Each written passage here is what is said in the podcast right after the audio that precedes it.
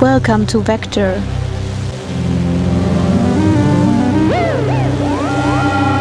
Three, two, one, action. Hey everyone, this is Peter Gregorio. Welcome to the Vector Interview Podcast. Each episode focuses on a different artist. We meet in person and have an in depth discussion about life, art, and the concepts behind their work. I'm an artist. I'm based in Brooklyn, and I'm the director of Vector Productions, which publishes the international artist zine Vector and hosts different art-related events, exhibitions, and performances around the world. Today's episode is with the American artist and filmmaker Leslie Thornton. Thornton has produced an influential body of work and is recognized as a pioneer of contemporary media, working with film, video, photography, and installation over the last five decades. Retrospectives of her work have been held at the Museum of Modern Art and the Anthology Film Archives in New York. Her work has been exhibited in Documenta, MoMA PS1, the Centre Pompidou, and the Whitney Museum of American Art. Her projects have been screened in film festivals in New York, Oberhausen, and Rotterdam. In 2018, she was the first recipient, in company with artist James Richards, of a new CERN Artists in Residency program, sponsored by the Center of Contemporary Art in Geneva. She is currently having a solo exhibition called Begin Again Again at the MIT List Visual Arts Center in Cambridge, Massachusetts. The show is up until February 13th. It is a retrospective of projects spanning her timeline and features a new two channel video work called Hemlock that was commissioned by the List Art Center. If you're in Cambridge, go check out the exhibition. I will put a link in the show notes. Leslie Thornton remixes archival materials, text, found footage, and soundtracks into new compositions that explore themes of language, childhood, nuclear war, technology, ethnography, and the narrative structure itself. Her work is projected metadata of the species as a whole. In her own words, she describes the content as a collection of illogical things, mispronunciations, peculiar combinations of sound and image that are somehow startling, excessive beauty. Working with duration that seems inappropriate, the viewer has to deal with it. It stimulates the mind to cope with boredom. I first met Leslie around five years ago. I was renting a large factory space in the Bronx with a couple of artists, and we carved out some studios to rent out. And Leslie and her partner rented one of the spaces and set up her studio there for a while. And hung out a lot and talked, had long conversations, and got to know each other. Uh, at the time, I was working on Vector issue 8 in New York, and I asked if she would be one of the contributing artists. So she gave me a bunch of still images that came from her video called So So Much. And we wound up screening the video when we did the launch of the Whitney Museum. And then later I wound up putting the video in an exhibition I was curating in Munich. I was asked to um, co-curate the Munich Biennial and invite 10 American artists into the exhibition, and she was one of the artists I chose. I really wanted to show that video. It was a really good feeling to, to put her work in it. This discussion was recorded at her home in Astoria, Queens in November 2021. Welcome, Leslie Thornton.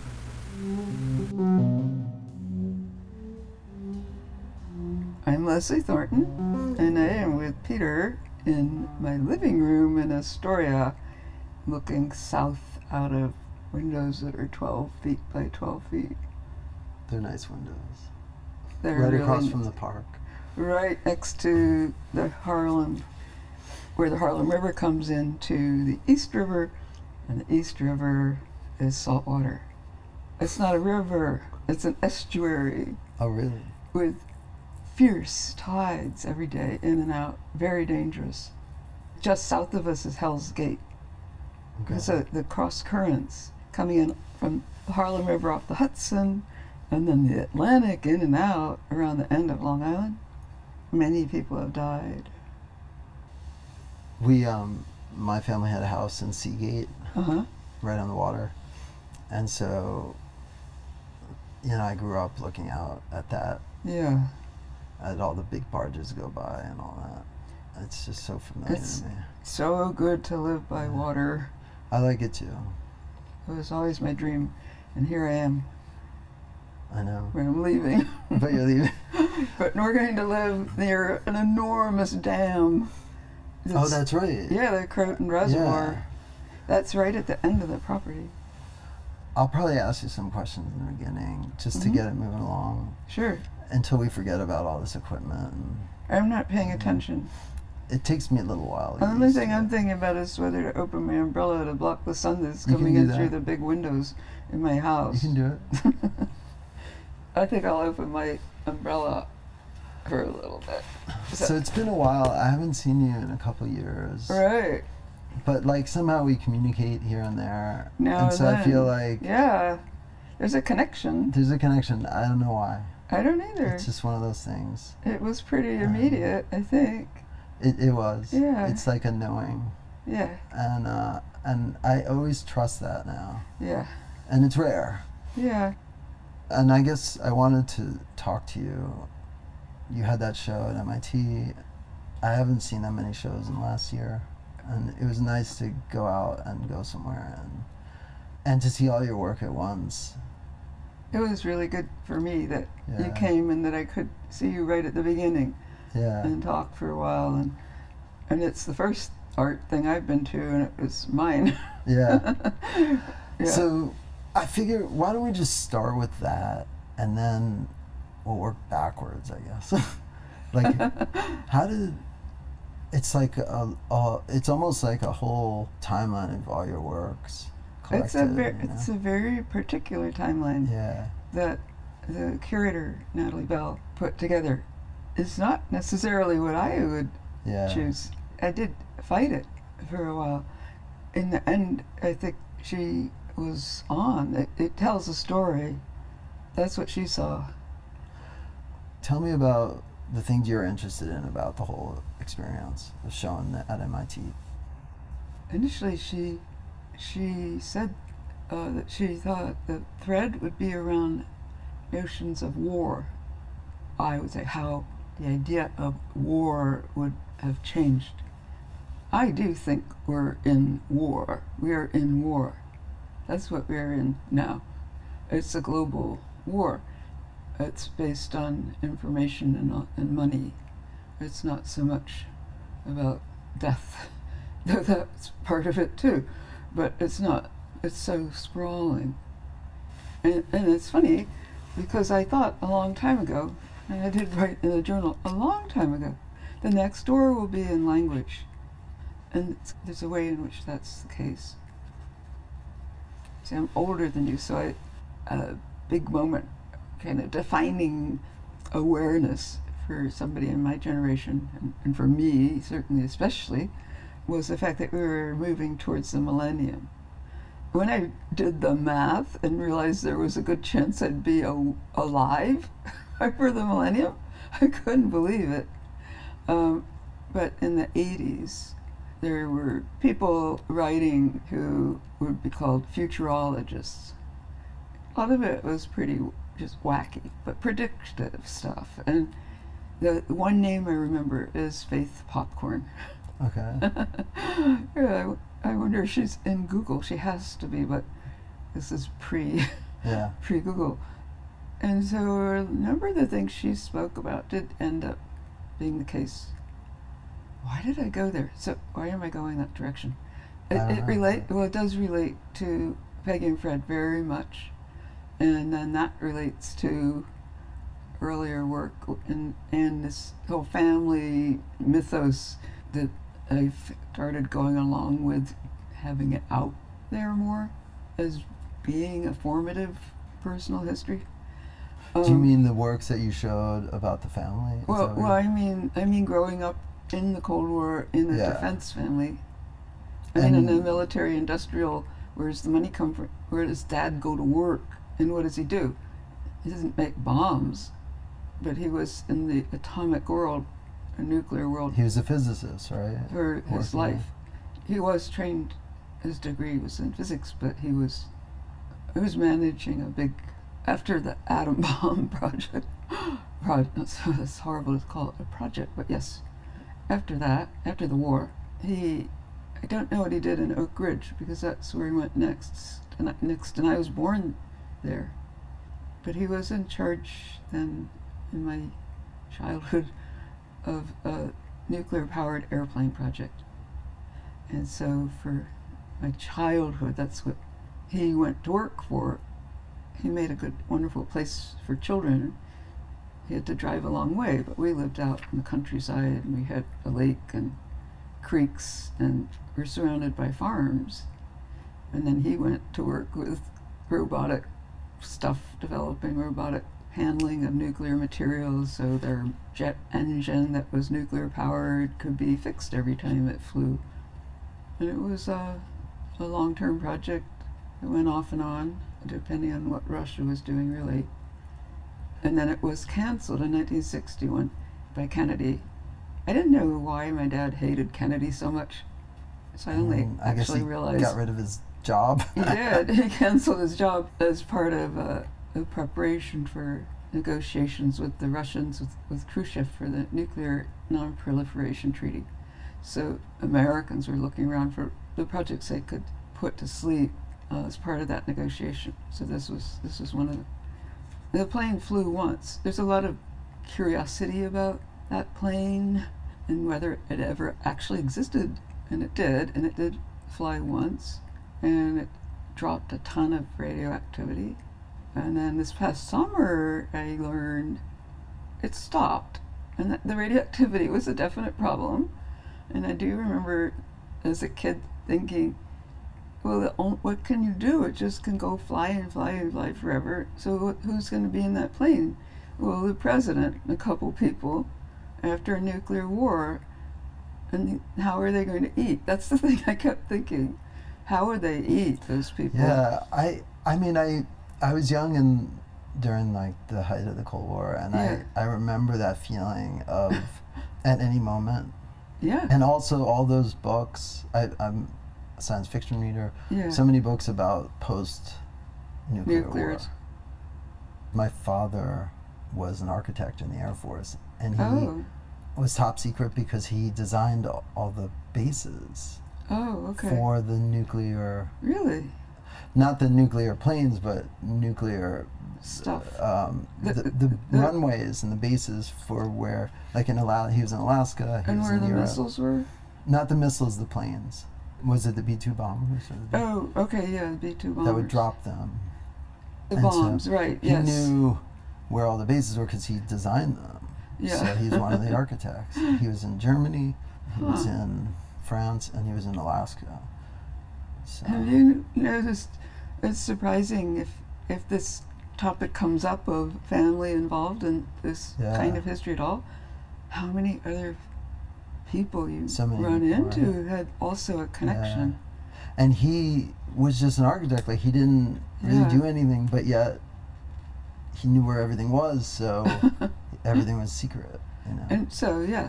So, one thing I was going to sidestepping, I, I'm the mistress of digression in my work and my speech, so I'll probably forget why I started a sentence more than once. But one thing I was going to mention sometime, I'll say now. When you live in a regular nuclear family, I mean the other notion of nuclear family, like a centered family, and anybody's involved in top secret work. Language changes even at home in the most ordinary context. So I was speaking to a friend fairly recently who's a linguist, and I said something about how the four kids in my family were the shy kids who were so shy that I feel like you wouldn't want to be in the room with any of us because it was painful. And I've met people like that. As I was teaching, I would see that sometimes. And I have a brother who's still completely within that enclosure. And she said, I'm mm, probably part of this factor in, in that being different from the whole rest of your huge family, all of your cousins that you've told me about and so forth, is that your dad was doing stuff he couldn't, he just couldn't talk at all about how he spent all day and all night because he also brought the work home. He was just never not working. And it restricts natural speech as well. So he was a good security risk, I figured. Yeah. But it affected my work. It Yeah. affected my work in this way, a big way and a personal way, is that when you're that shy, language is almost like it's outside of you. It doesn't, it's not, when you're with friends and you're out in the backyard playing, you're just, it's okay, it's fine. But uh, at, school or with strangers, it's like that's that the enemy. Speech um, is this borderline, and it's hard to cross. I would, because I loved school, but it would be in the last minute or two of a class that I'd finally say what I was needed to say, and it was not until my 30s that I started growing out of it. But I think because I watched speech happening around me, I think it helped set up what I ended up doing. So I was very observant. Yeah, I mean, I imagine there's a seemed like- carefulness. Well, it seemed like, well, the, what I what was strange was I, I felt that I was conscious of a factor of artifice in language. So I recall when my mom started to say things like, "Les, you should say thank you." I thought, why? That is not. That is not essential. I mean, when do they tell you that? You're four or five. I think that's like an invention. I didn't have a good word for it, but that's. It has nothing to do with what you need to do. I thought to say thank you. So that's the only example I can remember.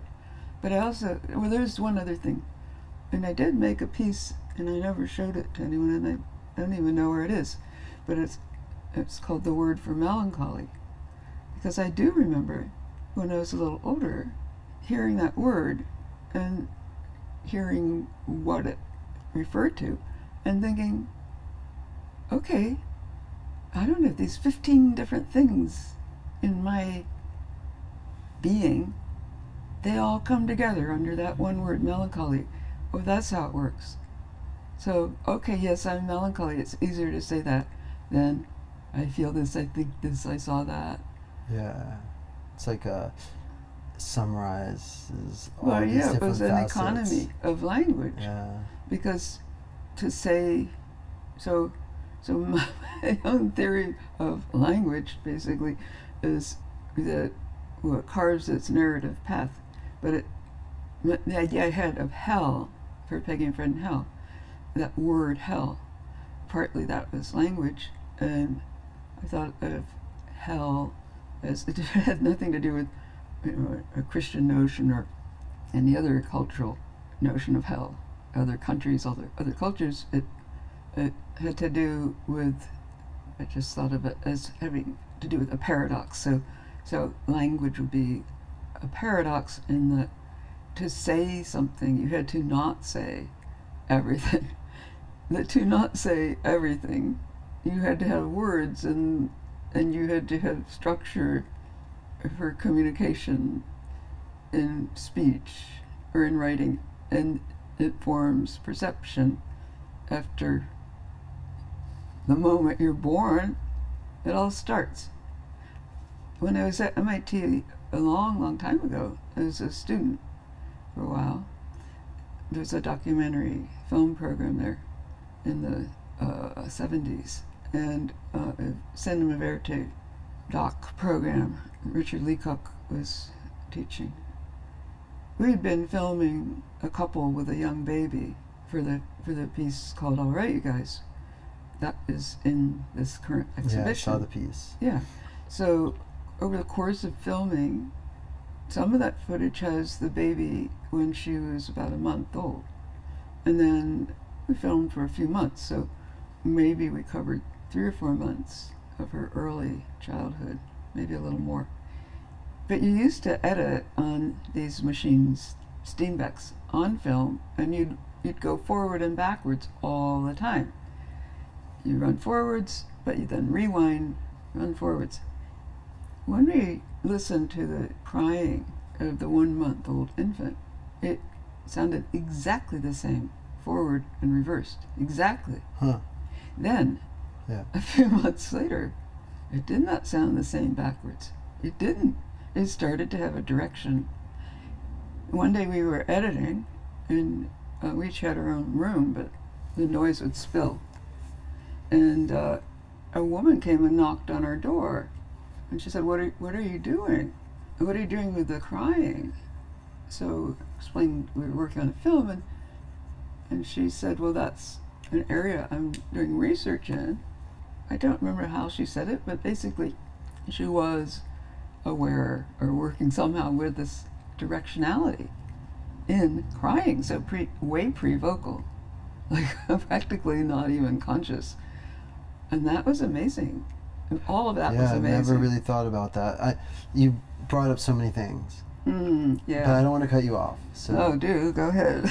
um, so language. Obviously, we learn language early, Yeah. pretty early on, yeah, absorb it. and we're talking about words, right? Yeah, and structure.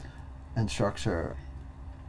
Well, first thing you brought up that at some point we learn a direction, and there's a point where we don't have a direction, and somehow Evidently. somehow time maybe that's like a construct that we learn through language that time has a direction that's what i was thinking about Uh-huh. maybe it doesn't first thing but we learn it through our language and the other thing was i th- was thinking about we work visually and i wonder if there's a limit to how we can communicate beyond just like the word you know? Oh, for sure. because you're working with video and sound and you know what I mean? And we're trying to convey these things that we don't even quite understand.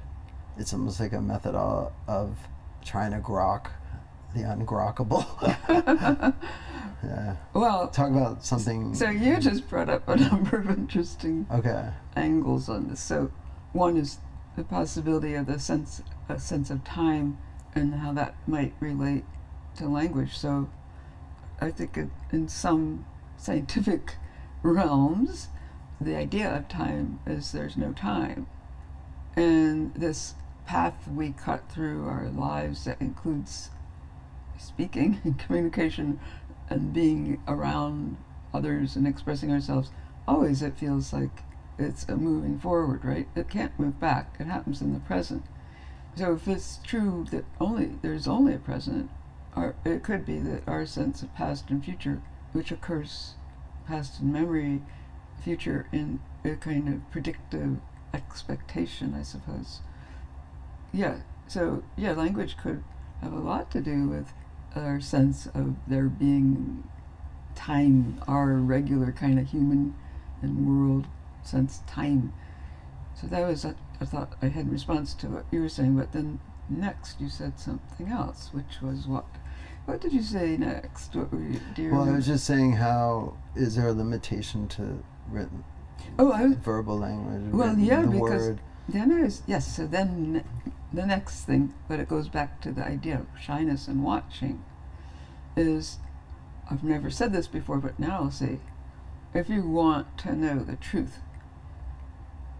like the social truth, or, or is what a person's doing or saying true or false, a lie, deceptive or direct, don't listen ever to what you hear. Just watch, because gesture well, what some what has been called the grain of the voice also so that the nature everything around the speaking itself like the speed the tone um, the, the clarity of articulation and then what the body's doing what the eyes are doing all of that around whatever's actually said there's going to be more information there and I'm going to say truth factors. Say it's in TV cop shows all the time. Yeah, but in some ways, when I look at your work, Yeah. you are bringing out the gesture and you're bringing out the tones. Like I, I love the the piece that we showed at the Haus der Kunst in the Mhm. Big Sleep, and then that was in the Vector. Yeah. You know, yeah. you have these gestures of sounds. It's almost like what you were talking about. It's the you're ripping away the words and just going straight to the gesture, hmm maybe straight to the something more true. Yeah. you know, or something that's less of a lie, I could say. Um, it's part of the Yeah. message. Yeah, I would say altogether, it's just it's a part of the message. And even and- the visuals are very, it's like you're isolating the gestures. In Yeah. filming, I do that. Yeah. and and then I seem to have some kind of hyperactive awareness of it too. So I'm generally overly, like, you know, detrimentally. Oh yeah, one thing. Oh, sorry, I shouldn't talk over you, but I'm always amazed at how far you push it. You'll push it past the point. of comfort, Yeah, uh, but that's what I trust. So for me, the comfort is past the point, I guess, of common, more common comfort. That's where the truth is for me. So the easiest piece to talk about in relation to that kind of sense sensitivity would be working with those children in the project Peggy and Fred in Hell. And my attraction to them completely had to do with the way they spoke and how they moved. And that's what I filmed. And I I hadn't really filmed anything significantly before that.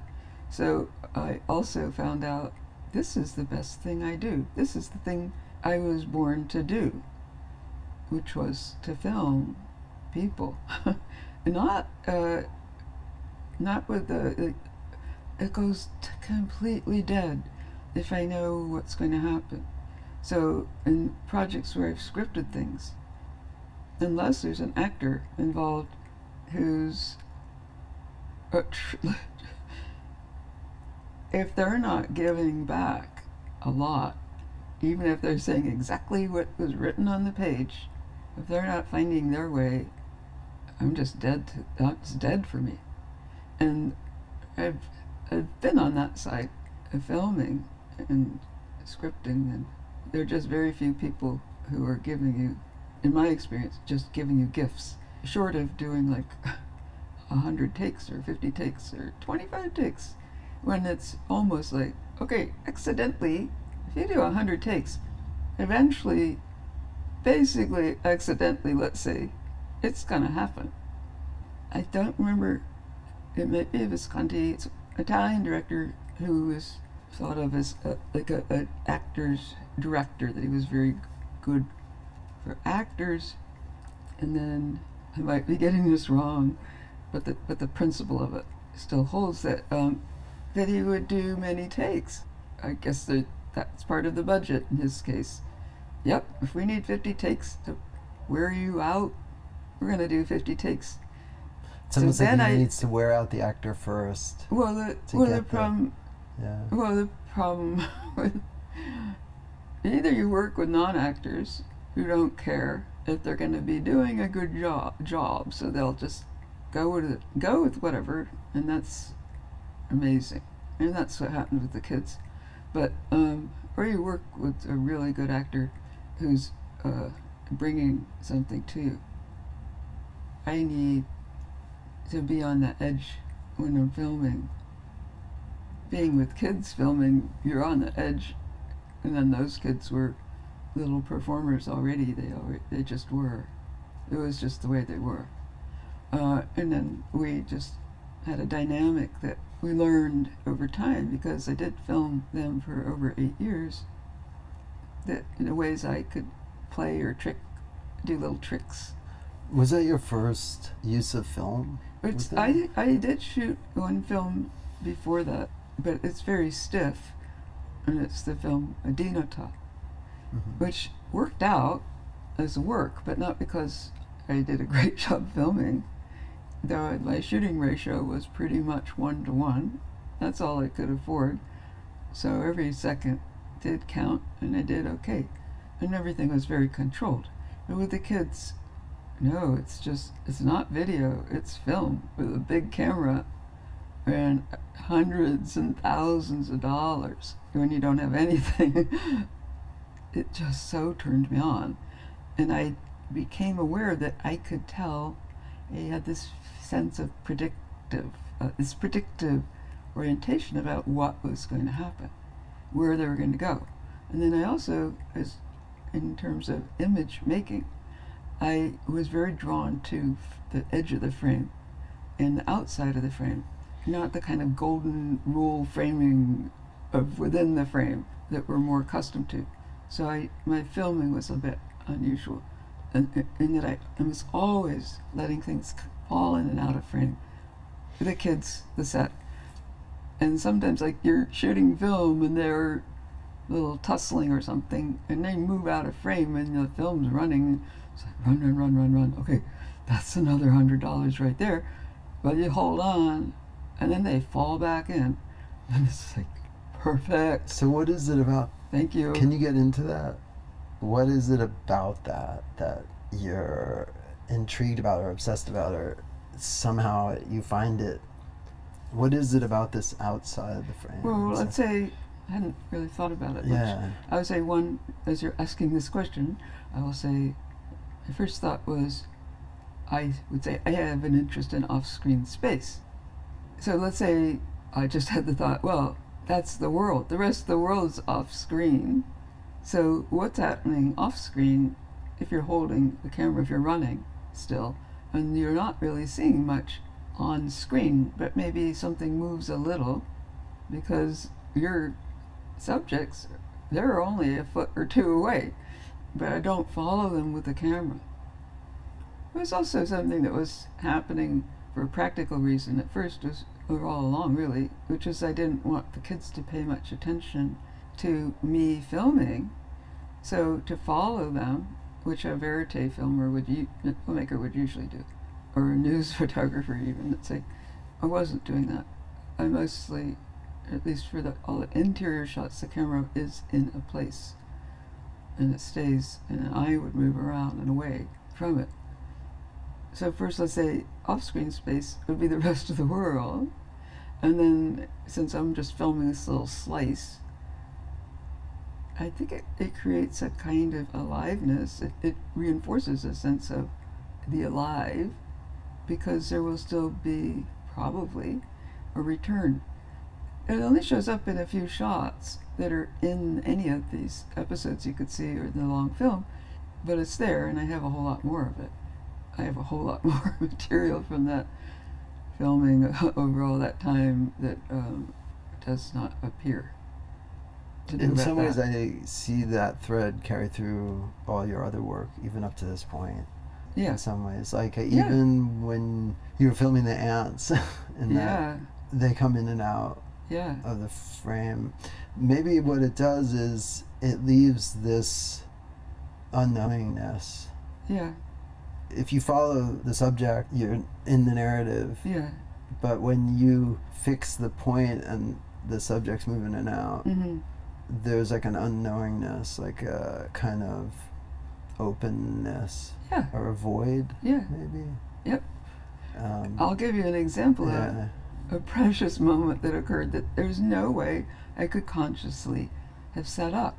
And it was in within the first few days of filming uh, Peggy and Fred. I turned the basement of this house we all lived in into a set. It's like a bunker. It looks like a bunker. So in Peggy and Fred Kansas, there's this uh, key moment when Fred enters the frame, blocking the view because he trips and falls into the space. I couldn't have done that.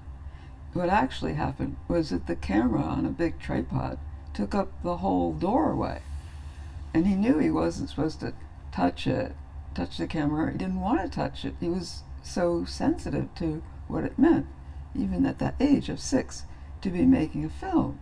So he was squeezing by me. I mean, we knew Peggy was going to be in there, and he knew he was going to get a phone call. I didn't know much more than that. I knew he was going to answer. I didn't know he was going to say, It's for you, or somebody wants to kill you. I did not know that. And there was a step, and he tripped, and it's just too much. It was so good. And there was no way I could have invented that. I couldn't have written it.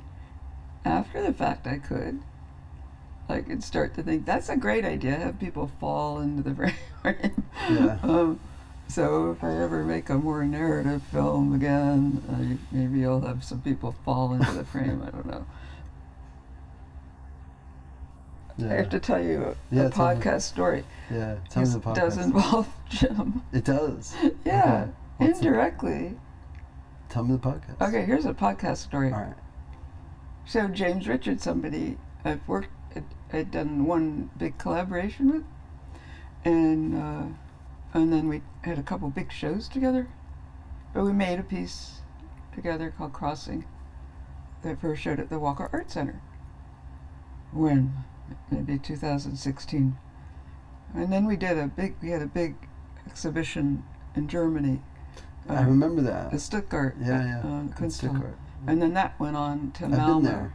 Yeah, Yeah. yeah, it, it's it was great, and so he was kind of the a co-curator, but we both premiered works for that s- separately, and then he had he and Fatima Hellberg had a whole lot of other stuff going on. So then, leading into the second version of this show, this exhibition called Speed, that was going to go to Malmo. Have you been to Malmo? That the, the art center th- th- there is extraordinary. It's like a football field, I don't know. and it was built just to show art, but it's this enormous. Is it the one that's like a private collection? No. Okay. No, I've never been there. So a new piece evolved Yeah. for that second speed exhibition, and it happened because uh, let's see, Sylvia Kouvali, who's the uh, director of the Rodeo Gallery in London and in Athens, was listening to a podcast, and there was a Vietnamese poet talking about, I think it was her first book called Sheep Machine. Well, that's the title of one of my pieces. And she had actually been my student at Brown. She was in the MFA creative writing program. Mhm. And she saw a sheep machine. And she asked me this strange question, which was just if I would mind if she wrote about sheep machine every frame. I said, okay, that's fine. I don't think she knew how many frames there were in a second, for instance, at the Yes. time. But then, forever and ever, she was sitting in the production building there on an orange couch, looking at this film, 11 minutes long, I think, one frame at a time. 24 times 11 Yeah, thousands. it was, yeah, thousands, thousands, Yeah. tens of thousands. And I don't know how far she went with it. She, you know, time, she moved on. But she did take this writing and pulled passages out of it and made a book called Sheep Machine, which I then, when I found out, Sylvia Kouvali wrote to me and said, I'm just hearing your name. Because From the- eventually she it was a mentioned podcast with it was a podcast with her. about this project. With this poet who's writing, Yeah. is uh, talking about her book Sheep Machine, which is based on uh, my film Sheep Machine. And interestingly, we hadn't been in touch for years, and I had no idea. But Sylvia heard that, and then uh, somehow, in conversation with James, Sylvia and James, James came up with an idea of maybe including a redux of Sheep Machine with her writing as well. I kind of love projects like that. It was unbelievable. So there's a wall. There was a wall. It was like a full circle with such a long amount of time in between. You know yeah, what I mean? Like, it was nuts. And because uh, Sylvia happened to listen to podcasts with this poet, and then Jim loved the piece, original p- video Sheep Machine. so did you actually play? Did you show the original video? No. So Yeah. uh, more you- on his side. Yeah. It was more like I'm providing the raw material now. Okay. it's hard to do a show when you're in another country. Yeah. So he was on the ground, but we were talking all the time. And he proposed another way of presenting it. It's part of the binocular series that I did for a number of years that would focus on different animal species and there'd be an image on the left that was the original footage and on the right there would be a kind of abstraction of that footage. The same exact time, the same footage. We actually just did another smaller scale interpretation of this project, Sheep Machine. It just ran at, uh, at Atonal Berlin at Kraftwerk Yeah. for a month. It closed yesterday. Oh, It was a small That's the one you told me about. Yeah, And so that was another iteration. it was. Yeah, we reduced it and we didn't work with her language this time. Um, So it's still in process, but it's kind of wild that to make a work, and then it's in process and you don't even know. Like people are reacting to it and making Oh, I know. things, and then somebody discovers it, comes back to you, then gets reintroduced to another artist who then remixes it again, puts it out there, and then makes another version, all happening through time. yeah, it was great. It's been great. Yeah, that's fat. See, this whole thing is so weird. Isn't This it? is her name. Oh, that's her. So- Okay, All right, so this is it's Vicky now. Her name is what? up at the top. And then you see it says Vi Khi she, now. Yeah, and then so this Sheet is on her website, Yeah. I guess. We're, and, we're uh, giving a, a shout out to her. Yeah, hi V. That's how it started. People can check her out. You talking Um, and somebody hearing, and then it went on from there. yeah, art in general has this strange place in society that, in some ways, it doesn't really fit in, and in other ways, it kind of threads through everything, but in this very abstract, intangible way. Don't you think because Yeah. you've traveled a lot Yeah. for art, Yeah. don't you think it's quite different in each place? I feel much more at home in Europe as a, a maker than here. So it changes when I was. It depends where I am and Yeah. where, how much time I have, and ho- how the facility is. Do you know what I mean? Like it's like when I was in Munich, somebody gave me a medium format camera, film Yeah. camera. Yeah. I hadn't done that in years, and so I built the project around that. And sometimes there's like one thing that spawns a reaction, and then all of a sudden I'm making these posters, and then I made a film, and the film was a. I made this fictional film, and the posters were these fictional post movie posters for the film. I didn't know I was going to do that. right. It's just, and when I'm here, I'm usually working on like big paintings, you know. right. But what I mean is how your culture looks at you. So, in the sanctuary of a place like New York City, there are a lot of.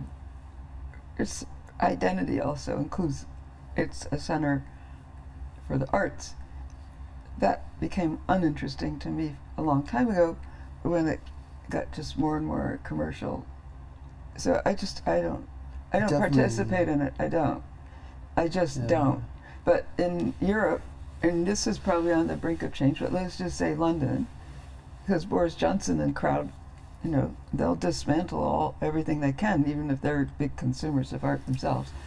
But for political reasons, they'll just cut, cut, cut, cut. That's, that's what they're doing. So it really could change. But I'll just say what what I meant was, in showing my work, the support for the exhibition, the attitude you feel coming from the people in charge, the curator, all the technical people you're working with, and then especially the conversation that can occur after the uh, say after an opening or a screening where you do go out and you can be with other art like artists in your field and there can be 10 or 12 of you and it's not just you all getting drunk having a party you're sitting and having a really great conversation I, mean, I have never had that happen here I definitely agree with you. Yeah. Like my time, I just spent like the last five years mostly sort of in Europe, back and forth. yeah Art seems to be part of culture. Like people seem to be involved in it. Yeah. There's an audience. They know how to participate. The audience. You know what I mean? Like yeah you're not exotic It's it's, like not- it's part of a longer history yeah, and you're not this outsider freak person necessarily you Yeah. are uh, it's no, I mean they just- fund the arts. they fund the arts it's a branch of their society and that is not true here it's just not Here, w- there's a lot of just struggling to survive. struggle to survive Yeah. and then commerce Yeah, so the wonderful moments for my in my experience here in the arts all have to do with what we at least used to call grassroots. So the beginning of an organization or people coming together and arts centers that are uh, that develop with the artists leading, with the kind of needs of the artists and their need to have contact with each other and the place to share their work, that kind of thing. It does still happen. I know a few people doing it Oh, it here happens really here. well. it happens here, it happens there. The problem with here is that we're kind of forced into a Darwinian situation. Right. And it but the desire and the vision and the drive of the artists I think are the same. Not, Right. you know, Yeah. they're authentic. But we're Sometimes, forced in a lot of times we're forced into this Darwinian competition based system. Yeah. We can't I mean we don't have a choice. It's like well, I do have a choice because Yeah. I will not participate. I can't. I can't make my work if I pay much attention at all to anything else that people are doing, and that's been the case for a long time. Early on, it, it was different. So when I was one painting, then I was, you, then I'm part of a dialogue. I'm really watching watching, watching. That is a dialogue state and a, and a practice, and there weren't so many painters either. But then going into media, film, I don't know what. The interesting thing about working in America in film, and maybe it was true in video, I guess it was, but I attached more, I started out more in that other area of film, is there were no prizes. So it actually maintained a kind of, we could even say purity, um, Yeah, because there weren't any prizes.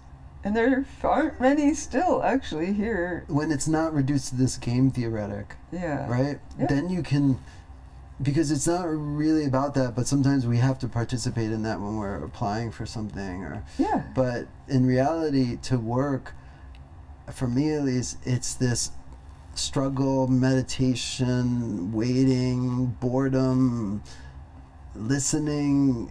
That could take months or years, and it has nothing to do with commerce. It's like trying to get the essence of something that's undescribable or incomprehensible, and or something about society or nature or just my perception or something whatever it is for me whatever it is for Yeah. you takes time you can get caught up in this sort of game and then it's more about like it's something else Well, you would know much more about that because I don't know Yeah. that game.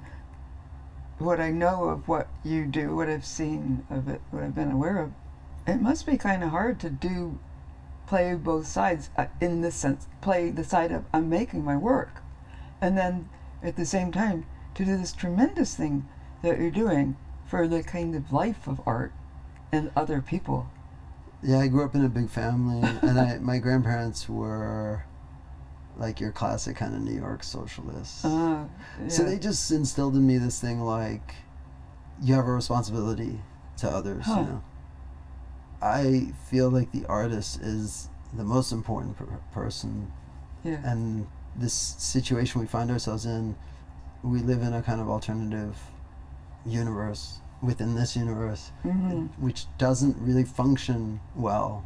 And so I have a mission to somehow enhance the power of the artist vision and like enhance the opportunities for artists to be authentic and to I, I don't know how to do it, but you know, Vector was my small way of doing that. And yeah. and somehow by doing this zine and giving it away for free, I was able to navigate the commercial art world. The like it could slip through all of it somehow. Yeah. yeah. So I kind of try to hack the system, That's not in great. not in the most badass way. It's not that bad. No, no, no, no. but just kind of like it just happens. You can actually. the system's it's- open. It's hackable. Yeah, I see. People Well, really we have do a negative care. take on that Yeah. word more now, but Yeah. not. But the way you're using it, it- it's just you're saying you found a way, a path in to a bunch of different things, and my sense of how you were working for Vector Yeah. maybe the kind of mission statement that I must have read or something, um, that you would go to a place and be there for a while, and it was kind of unpredictable how long you'd be there. Like you go to I don't know, Helsinki. it's different.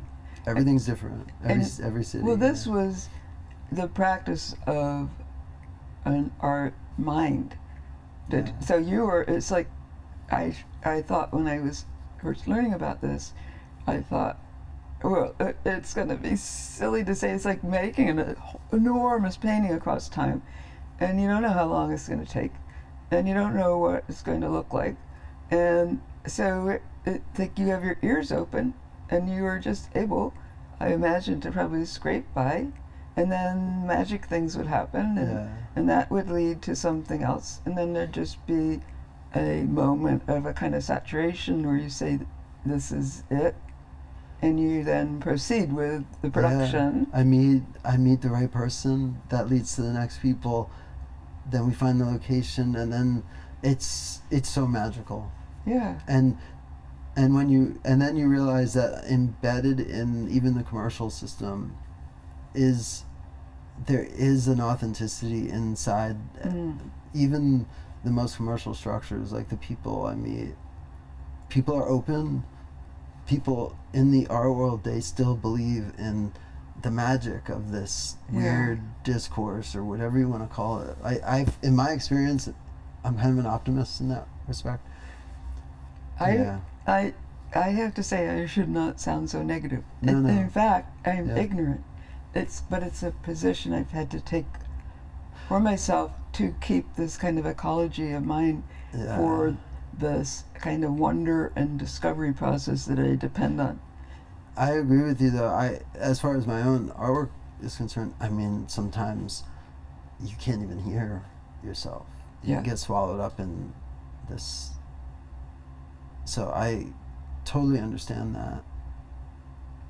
I admire that you've been able to kind of participate and keep your time and your inner voice safe. Especially as you let's face it, like you you're at this point now where people can just come and start showing your work and Mhm. do you see what I mean? Like Mhm. if you wanted to let those open the doors up, they'll come in and start do you know what I mean? I don't know yet. We'll see if any more doors open. But um, but I'll say that it was. I kept thinking along the Yeah. very long road that we were on because of COVID. That the show was supposed to open in March of last year, so it was supposed to be ready then. But we had all this additional time.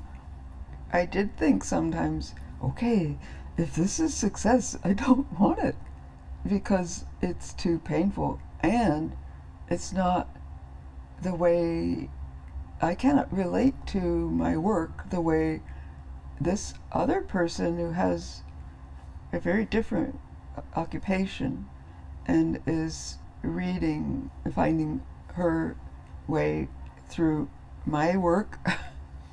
And I'm thinking whoa whoa what? Wait wait a minute. No what? That's not that big what are you making such a big deal out of that. In the end it was fantastic for me because I mean, it really, she's she's great, the curator. Um, in the way, I just learned things in a way. That's and one thing was something. Well, maybe it's a false narrative for myself, but there was what she was setting up was a kind of continuity thread from the very first film to the thing I finished like a day or half a day before the opening. The whole road. And if and if other things I'd hoped would be included which were very different were not included, well that would have been a different story and maybe not as as clear. So she did recognize an order that was not Like you may not have conceived of that, Not at but then when you saw what she found, eventually this thread. it took a while. yeah, but then But I'd never experienced and, that.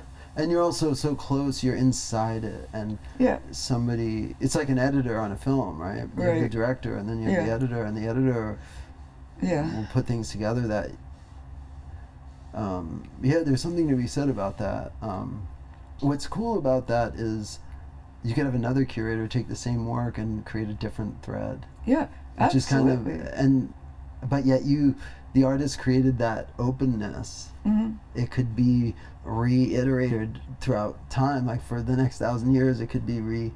and it will that's what happens for work that's going to last that's where this uh, the sense of the artist's intention not matter not counting not mattering uh, enters in it's not something you want to uh, it, it should never be taken in a literal sense which unfortunately in schools that teach cultural theory or uh, art criticism it can be taken and taught as literal. The artist's intention doesn't matter. Well, one, if they're alive and right next to you a little bit, it actually can be an interesting conversation.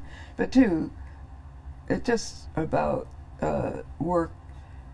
Mean, good work will stay open somehow to the present, and ancient work still can that is of interest in the present. That's where intention what shifts is the reception context. So that anybody would want to look at my first film that I made with another person, Desmond Horsfield, that anyone would want to look at it now. Well, they didn't for 10 years after we made it. Not at all. No one. We were pariahs, but that it is of any interest now has their, their eyes for it and that's not what I meant to say. It, but it's a different piece. It is a different piece to our even perceptual apparatus. When we made that particular film, it is amazing. But the soundtrack in that film, I don't know if you got to listen and I can give you a link. It's this cut up text. We could not understand it. We, who knew what was being said and cut up into tiny bits, like, you know, just tiny parts of speech, like morphemes and phonemes, and then once in a while a word or a word broken in the middle, like like the word significant comes up, but it's cut. So you, uh, like arbitrarily cut. We weren't listening, we just chopped. So the word significant, you kind of can hear way back then, because you hear signi, and then a little later, ficant. Well, you could, and a bunch of stuff in between. But we could not hear the words. Then we changed. I don't, I don't mean Desmond and I, everybody. And perception sped up so much that, let's say, 15 years later, it was like, you, yeah, I hear every, I can reconstruct the sentences. I can hear the tiniest bit of a sound. And if I wanted to spend any time, I could reconstruct the sentence out of that. Like now we can Phenomenal. now we can actually watch that and it makes sense. Yeah, it makes sense. Whereas then you were feeling something, you were building it. You, You were- weren't quite sure what you were building, but somehow now it's ready to be experienced. well, well, what was interesting then, so this Yeah. is 1975, was that the feeling of the rhythm of the cuts and the sound, uh, because everything had been, the length of all the shots had been predetermined like a musical score. So what we filmed was all laid out ahead of the filming, and we knew what we wanted the camera to do, and we and I, I ended up being the subject. I didn't we didn't mean for me to be the subject. We were gonna we wanted to film somebody else, but then one day we just said let's just do it, and we did. So then editing, we didn't look at anything and we didn't listen to anything. We just followed our score, and we cut the stuff together, and then uh, so the the strong sense of the piece was of a lot of stuff there. You couldn't follow a line through either the image or the sound, or certainly anything sound to image, of which, by the way, there's pretty much nothing. There's no sound to image content in that film. And at the time, let's say Agnes Martin's painting her paintings. Well, this had to do with Agnes Martin, but we were making something on film that had somebody in the world moving around and it's crossing time. But it was had more to do at that time with an Agnes Martin painting than anything else. And so when we first showed it, we're in school. The teachers, the smartest teacher. The one person who might have been able to live with it, because it was just completely dismissed. Uh, just said, "There's too much going on. You can't do this." But now I mean, I didn't watch it for so long, and then maybe 12 years later, I happened to watch it again. And I was just knocked out. It's like that baby crying So what's forward. happening there? We What do you sped up. happening? We sped up. We Our sped up. well, well, the things thrown at us, the thing like mostly television. Um, But maybe it's everything. It's it like what- everything. It's like it's everything. going on the phone. You're able to just go from here to here to here to here to read this, to take this, to take take it all, navigate the whole thing, and That's right. come and But we weren't it, even like- close to that yet. I mean, we're this is '75, so Yeah. 10 years later, so '85. So you're starting to have some things, the internety type things, but it's really not in everyone's life, particularly yet. It's just starting. But meanwhile, just from television and probably this cable with 500 channels with nothing to watch. Like, I'm looking through 500 channels. I can't find anything I want to watch, but there are 500 channels. And even things like the remote control that comes along the way. Because when I'm growing up with TV, there are three channels. If you need to change the channel, you have to get up, walk across the room, and turn a dial. So technology is progressing. It does it, does technology change us, It or is this we're evolving? Oh, it totally changes You know what I mean?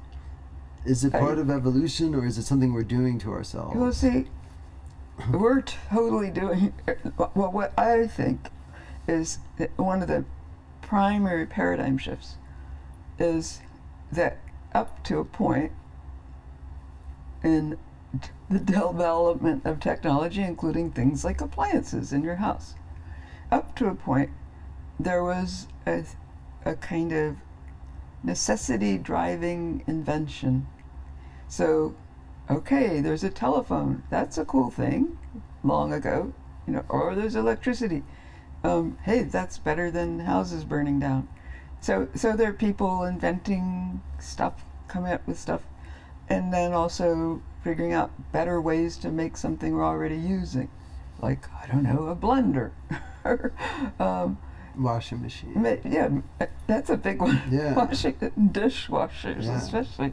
Um, but so uh, then it's a kind of need proceeds the availability of this thing, and or they're kind of hand in hand, a little bit moving along more or less at, at the same pace. A, a big moment for me was when camera makers, so let's just say Sony, uh, decides that the 4 3 format, which was a format of film for so long, and then theatrical film that started it with certain kinds of films, take on this, a wide screen, which was always quite unique as it, was, was as it was beginning. It was always spectacle. It wasn't. It wasn't like being used to tell a drama. Dra- it wasn't for drama and intimate films with uh, a lot of people stuff going on. It was better for spectacle. There was a moment, maybe especially hard for people working in film, when, whoa, these cameras, they're going to do, let's say the easy one is 16.9. hmm Well, I didn't ask for 16.9, and all the framing that was done forever and ever up till that point, most of it, you had close-ups that were close-ups. The thing that really drove me mad with video cameras doing 16.9 was what was a close-up because you couldn't have a close-up without this other space there too. And so as a maker really deep into this image making and framing within a very fixed format of 4 3. I was furious. But then it did become interesting that that the the kind of the defining I mean the early like the discovery that you could even have a close up in film and what that would do to the viewer versus a you know a medium shot or a wide angle shot. So this whole rhetoric of the image of four three and what a close up was about, it changed. So Peggy and Fred is shot on four three. If I had been able to think of that, if I was if I'd started in sixteen nine, that film wouldn't exist. I would have had to think a different way. It definitely would have ruined the outside the frame would have ruined scenario that we talked There, about. there goes Yeah. there goes the outside of the frame. Yeah, Yeah. because the frame's endless. Yeah, because yeah, the outside is It's like it's all the world. So so that's just an example that I felt so much personally. Now, it is the the, the drive of technology and money attached Mhm. is what's leading. It's not. Oh, hum- I mean, yeah, we all want medicine to get better. That's Right. nice. We want cars that are safe. That's good. but those are, well, uh, separate from big pharma. It's like okay, that's uh, more on the need side, I guess. That's following a pattern, but we're not. We don't have that world anymore. We just don't. So, so there was a paradigm shift in my life, I Yeah. believe, from something that had to be ancient, which is that people figure things out because they kind of like helps. Like, It's not The need is just there for already. the need anymore. that's right. There's other drives that are outside of us. They're not human. That's right. They're they're in and of themselves, and it doesn't matter if it doesn't necessarily need to help us do anything. That's right. It is doing its own thing, like these algorithms. Yep. They're going to do their own thing. We don't even know what they're going to. We might make the algorithm to make content that filters for your interests, but then it has this whole other outcome hmm on society as a whole. When all of a sudden you're like, "Whoa, hmm we put we made this recipe, and look what it baked." Yeah. a thing we didn't expect that we didn't want. Yeah. You know, Yeah. And then unknown variable, and now we're trying to fit in to these new I- things that are outside of us in a way. yeah. I So am I summarizing? well, no, but, but that's your. Yeah. But uh, so I had just read Yeah. your statement yeah. What did you think? in the big sleep. did you like my title? I loved the all of it. apocalypse is sexy. I, I thought it was tongue in cheek, but I it- thought- But I'm saying something. this is. I, I actually wrote to Natalie right away Yeah. after I read it and said, "You have to read this." I know. I believe you're not as optimistic like you've, I love that you could find a way to see. I don't believe you necessarily feel this at all, but that you are able, maybe even it is just, it's partly tongue in cheek. It's just walking on this line where you're, um, it's almost like yes, let's embrace it. Well, it's here, and it's, uh, and we are different already, and we're going to be more different. Well, and we could say, well, that's always been the case too, as, as time goes by. But it's something else now. It really It's is. something else. And it when is- we change our physiology. post-human business, and once is- we change our physiology, Yeah. then there's no going back. yeah, and it's it i mean a lot's changed we live our life expectancy you know for better or worse. yeah but it's it's a big shift but once we start transforming and embedding um and I- you're right i in this case i didn't want to decide hmm good or bad pessimism optimism optimism i just Yeah. wanted to ride the line of like something's happening Well, what's important in what you're writing is awareness. So, so that you could make a statement around what's going on now, has been for a while, and kind of where where we might be, um, and make that a positive positive statement. What's important is that you speak from awareness. It's not that you say this is great, we want, we need. It, it is a recognition in five years, you might be leading a pack of, let's go back to the woods and learn how to build Yeah, fire. maybe. I don't know. But I know that But the awareness is what is important, and that's what needs to start happening more and more. Yeah, and I think that in some way art is about awareness. That that's part of what we're trying to do. What, what do you mean, we? Art? Artists are there's some awareness is somehow at least for me, Mhm. artists art being an artist means I am kind of surfing awareness Mhm. in some way. Yeah. It's part of what I'm trying to one of the things I'm trying to do. Yeah. You know? Yeah. Like, I don't know how it is for you. No, it's, I have a slightly Um, different version. but I say yeah. I'm a cipher. Yeah. So what is happening I have developed this capacity over time through making and making and making. But uh, right from the beginning, I thought um, it's just what I am making is coming through me through the from the outside. You know, I used to sew all my own clothes, Yeah. and so I I started sewing when I was three. So by the time I was in junior high or high school, I pretty much made my own clothes because I didn't like what, the stuff that was around. And then the thing that would happen again and again and again is like, it'd be something like, I made this with purple velvet and there's lace on the end. Nobody was doing that. Hard to find the velvet, hard to find the lace. A month or two later, it's all over Vogue. And then you say, okay, so somehow this thing is in the air.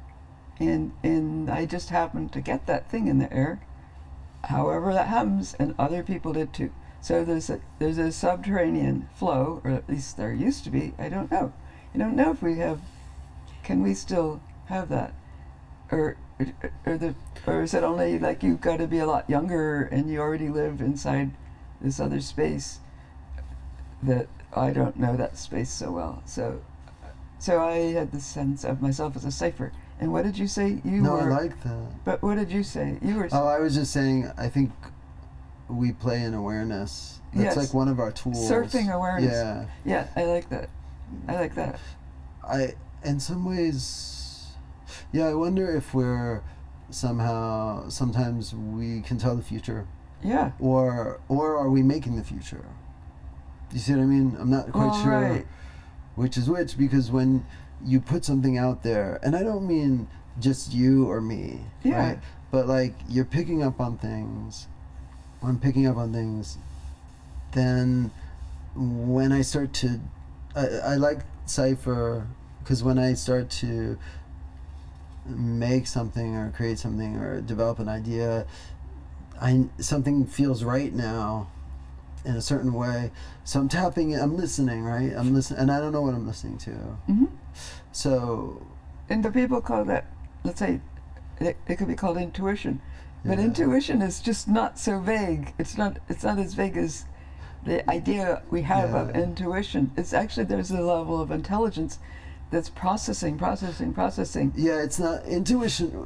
I don't like to use intuition Yeah. because um, it implies like I don't know what I'm doing. Yeah, But, like, that's I'm- right. It's, not, like that. Like when I, one of the things I love about your work is that you, there's so much experience behind it. Like, uh, a lot of artists, ideas can come quick, and and you can make things and it works, Yeah. right?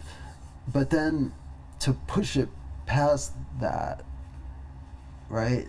The idea that comes quick, and to go to that next, where it takes more boredom and patience and yeah. and struggle and then you get to and then it's another thing right and Mm. they both work there's an Mhm. audience That's right. sometimes things that are fast work really well Right. right, there's Yeah. a lot of art we see now even that's like but then there's over time when an artist is working for a long time like i've noticed this that there's a place that you can go where it's really far. Like you're really pushing it. And it's almost like you have to destroy everything that comes before it. And it and when i meet an artist like you when i see your work i can see it in the work i'm like holy shit she pushed this way past any point i would have taken it like and then there's this like magic that you get to but it requires it. Oh yeah, it requires a lot of courage because you do have to destroy the things that go before it. And I think that's one of the reasons why you have to keep yourself outside of the kind of business of art Yeah, it is. because it requires you have to really be tuned and sensitive otherwise you won't might not push yourself that far you know Or I'd have too much So- expect. I'd have to. I'd be second guessing. I'd have yeah anticipation do of that the other side, which is when it's in the world. I do think about when the thing will be in the world. I always think I'm not making it for myself. I'm making it to have to to go someplace, and then it's not mine. Then it's for uh, then it's for. The, I don't want to say the world. yeah. It's not mine. Um, don't touch uh, oh yeah I, was thinking- I need to You need something. some- You want to. this is good it's A soft to stuffed animal. I need a teddy bear I have a rabbit over there. so keep going that Uh, I'm yeah, with you Okay, so this is like well, what you know, that's funny. The funny thing, the, the piece they just made for the MIT exhibition, that is, is a commission for that. Well, that was, in one way, a long time coming. Uh, Um, and it did have to do with leaving New York during COVID, staying with my, my brother in New Hampshire, spending part of every day in the woods, starting to take pictures. I'm not a photographer. I know I'm not taking photographs. I can't think of it that way because I'm too good at what I do. I'm not going to start doing something everyone else can do so well. I'm much better. I'm just curious about some image things that I'm I'm capturing, let's say. That went on for a long time. I didn't know I liked anything about woods. Um, it did remind me finally of childhood, but it all became really important over the course of, let's say, nine months. Finally, it's very, very important. And now I have thousands, tens of thousands of photographs and videos, and I start to know what I need to do. so There. this was during COVID you were in yeah, this is you what. spent time in the woods Yeah, this is and a you just were turn. taking photos and recording and- Yeah, uh, Yeah. like with faith, but what what actually happened was the forests in New Hampshire, or in southern New Hampshire at least, there aren't deciduous trees around. They're mostly hemlock, and so the imagery that of from the history of particle physics, of, of the bubble chamber photographs that were uh, a way of looking at the evidence of collisions of particles and looking for certain patterns to say yes, actually, now we've seen this 5,000 times, we can say this is the case. You know, this subatomic particle exists. It's what we predicted mathematically, and now you see it in these images. And those are fabulous images. th- Those bubble chamber things where it's like, like a dark blue background, let's say, with swirly things, yeah they're right? cool I know they're very cool. I can look at them Forever, yeah, I love them Yeah, I, same here. And at CERN, they have they have a little museum now, and they have a live, a kind of table that's producing a live version of something that looks like that, which is actually cosmic rays hitting, but it's live. We could stand over it and film stuff that looked like that. So anyway, what was bugging me when we started going on these walks in the in the woods of New Hampshire and not in Vermont, for instance, only across a river, totally different, is I, I just started saying, Tom, I do not remember ever being in the woods with so many trees falling. These trees would be all the way down and the roots sticking up like naked, or often they were caught by other trees. So there were these diagonals of tree holding other tree, not necessarily dead tree, because if anything, if any of the roots were still in the ground at all, and even like here in the Story Park, when they cut off a tree because there's a problem, like a big old tree, and they leave the trunk, the trunk has no leaves or no branches. It's still alive. It's part of a network. That's something I did start to learn about. So it's a part actually of, as, as some people have been writing, um, botanists writing about it, it's part of a communication network. So it helps the other trees stay alive to have even a trunk in the ground There's a communication Yeah, uses mycelium. yeah, through yeah the it fungus kind of acts as almost like a nervous system. yeah. So Yeah. extraordinary, right? It's It is. extraordinary. It could be a mind in a way, very Well, yeah. slow mind. That's a way yeah, some people are considering it, right? Yeah. So, well, all I'm seeing at first is these same kinds of shapes that are so, have so much kind of depth and, and such erratic compositions that you, that I was tuned into in the bubble chamber business. So, so I'm looking for those places as I take pictures, pictures, pictures, and then there was a like a, a very sad day after about six months of this, of every day doing this, when I finally looked up hemlock trees. Because I often I don't want to know what it is. I don't want to know too much about ants or those kinds of ants when I'm filming them. I need to not know what's underneath the ground. I want to think about that and see what I can kind of figure out by watching for many days and filming. I won't go into that too much, but that's how I would work. Then maybe later I might read about ants or not. But with this tree business, I did look it up, and those trees, this whole forest, are probably going to die, and quite quickly, because there's an invasive species that arrived in the 80s. It came from Japan.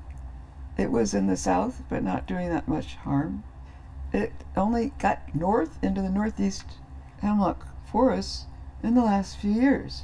Is it a tree or the worms? It's like Or it's the a um, it's a hold on. Hey Tom. Yes, What is the what's the thing that's killing the hemlocks?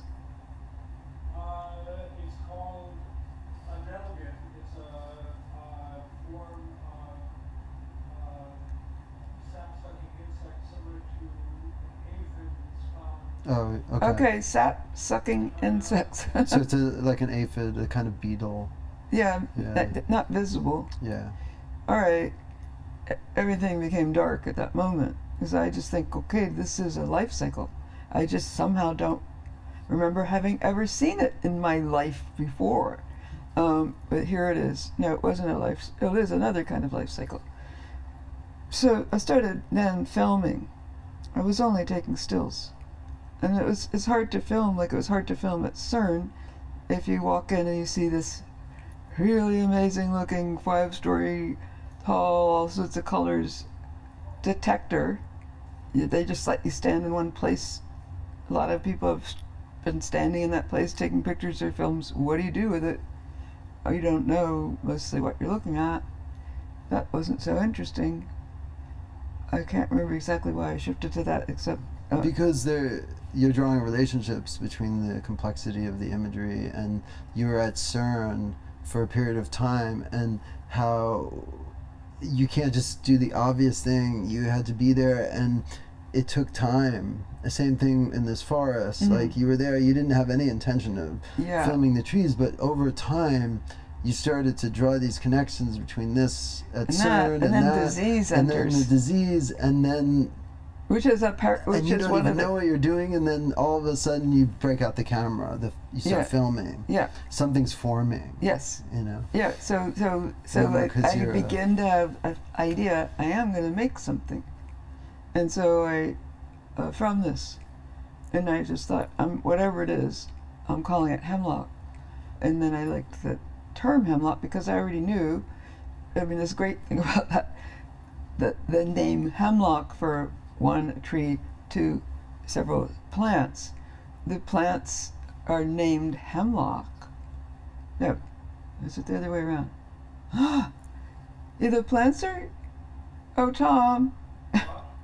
Do you remember if the hemlock trees were named hemlock first or the plants were named hemlock first? I think it's a tree.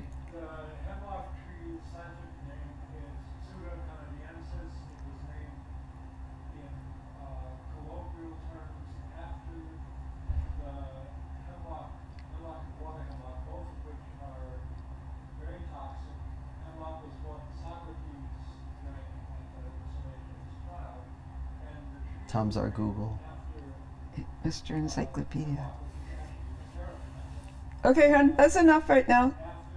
After, because it smelled I love it. the tree smelled like the poisonous That's okay. Bye. I love it. okay, so uh, the tree is named after the plant. Why? Because it smells like the plant. It smells like. There's no other relation. None. And then we know Socrates takes hemlock. To, he made that choice. So there's this then this huge history. And then what connects these trees and that poison, which is still all over the place um, and can be used um, and is very deadly. Uh, and uh, it's that they smell a little alike. I love that. Like, how does something get named? In this case, because it smelled a little like the other thing. That's just an aside. But the, your world starts to just like when you start on a new project, it just accu- like stuff accumulates to it. So what happens? There's a gravity, isn't there? Like there's a kind yeah, of force. it takes a that You start with this mini kind of big bang, and then yeah. things start forming. Yes, that's right. Attractions Yeah, yeah. and rejections and, And it's weird. and stuff that falls off, like in Yeah. like in the big in the origin or the Big Yeah. Bang. So, uh, so the funny thing about needing actually needing to make a piece for MIT, but really I'm not I'm not even close to what it is I want to be doing yet, and I've done many many many months of experiments with the imagery of what I'm I'm, I'm getting, mostly with tons of effects and and playing with like a still versus moving world, but but I was making like uh, uh, these tests with, that mostly had to do with the image always moving upward. So like it was never going to stop because it's going to be a loop also. So to walk into the space, so an architectural space with what I call um, an ambient work, not a linear work, hmm I wanted the kind of treeness or, or the or the, or the arrangement of the forest or the details of the bark or any of the things uh, big and small that I was uh, capturing. Uh, I wanted it to be constantly moving up, up, up, up, up, never stopping. Well, I did a lot of amazing tests. I have a lot of stills I pulled from that. I loved it, but it, it was not coagulating, and then I'm almost down like a week. so Oh, speaking man. about I fast, know that and, feeling. so the fast Yeah. and slow thing, what I do usually, more often than not, is both. So let us say I spent almost two years or more, if, if I count CERN, and also working at Caltech um, as an artist resident. That an image bank, I both things I'm seeing, also all the things I chose to film, and the conversations I recorded, and how I did the recording, and what people were saying, or what I set up as sometimes a setting that gave different nuance to what they were talking about. So various research scientists, all in particle physics. I was recording. I'm making an archive like I did for Peggy and Fred. I'm making a huge archive in these science spaces of science, just within physics. So uh, here I am thinking I'm gonna I'm, I'm like drawn to the forest because it's like a bubble chamber. Then it becomes this other thing that has to do with disease, and this kind of paradox enters the forest itself that is dying, and then that usually those kinds of problems like kudzu in the south, they often happen because somebody tried to fix something else and they introduce what ends up being a pathogen and makes everything worse in a whole other unpredictable way.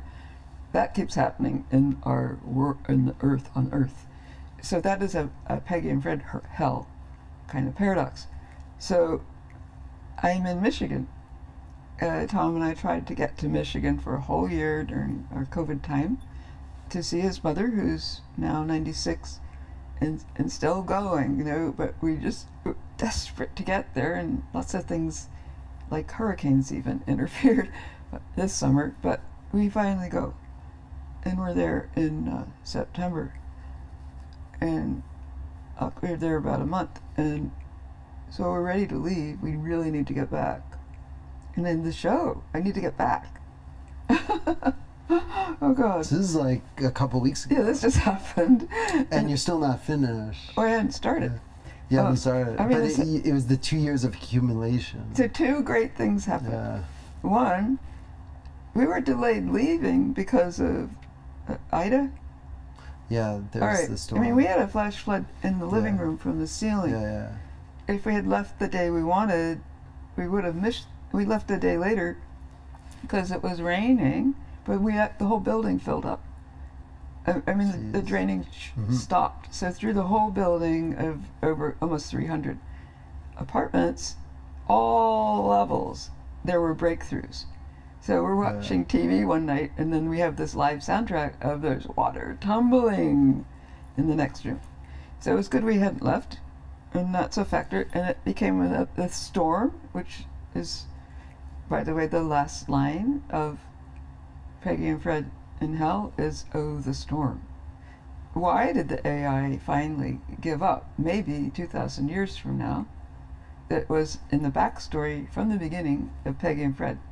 I was AI. I was studying them. I was studying human emotion. That was my backstory from 1983 on. I finished that project when I finally love wrote that. the script. Wait, I just can I just think about that for a second. I just love that. That it's like the future, and you're an AI, or it's an AI, and it's actually studying something from a thousand years earlier.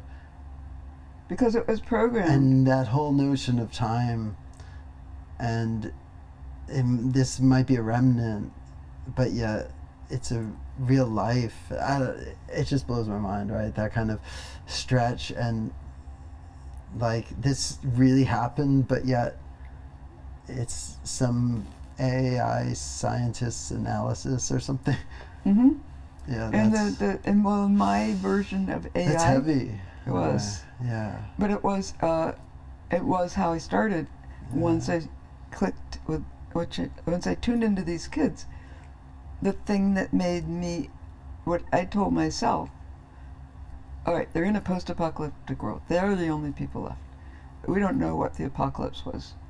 I always backstory for me was it's either nuclear or it's environmental. And there were points where I thought it would be so nice to do something that's more like a little narrative here. Maybe it can show at Film Forum. the few times I kind of tried that, it was not good. It shut everything down. It had to stay float. It had to stay floating with the filming and then making the, these episodes. But finally, it was in 2015.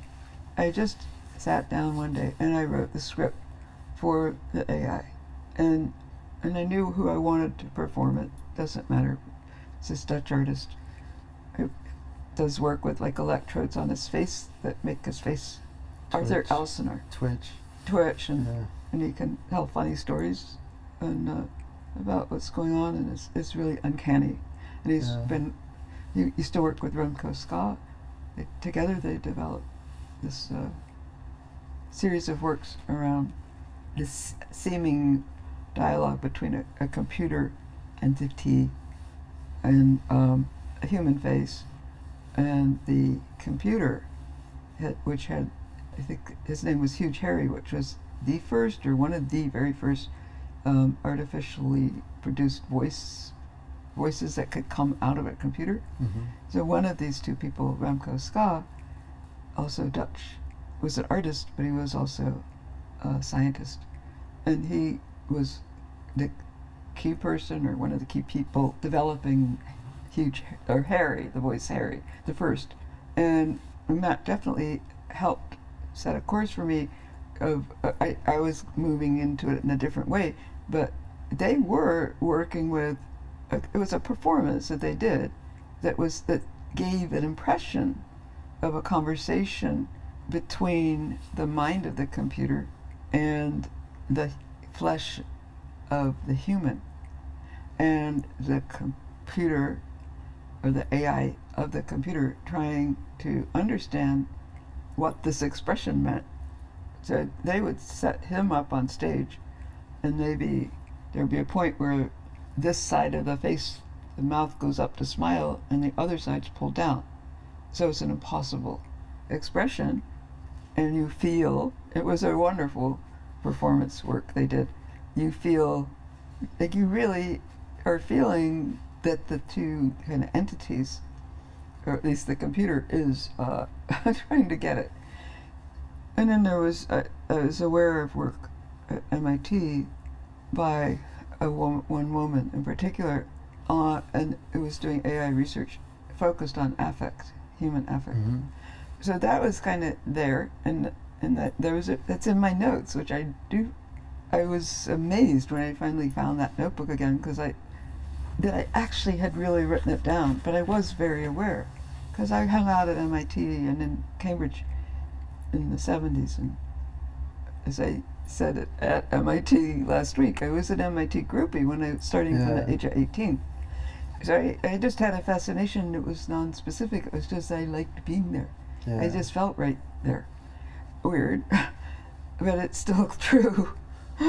Uh, it feels better to be at Caltech than to be at Brown, that's for sure. Yeah, I mean, I like to have dialogue with people working on like the edge of our knowledge, you know. yeah, that's right. Pushing Yeah, this sort of realm on the line of the known and the unknown. right. And it's Yeah. not so much like.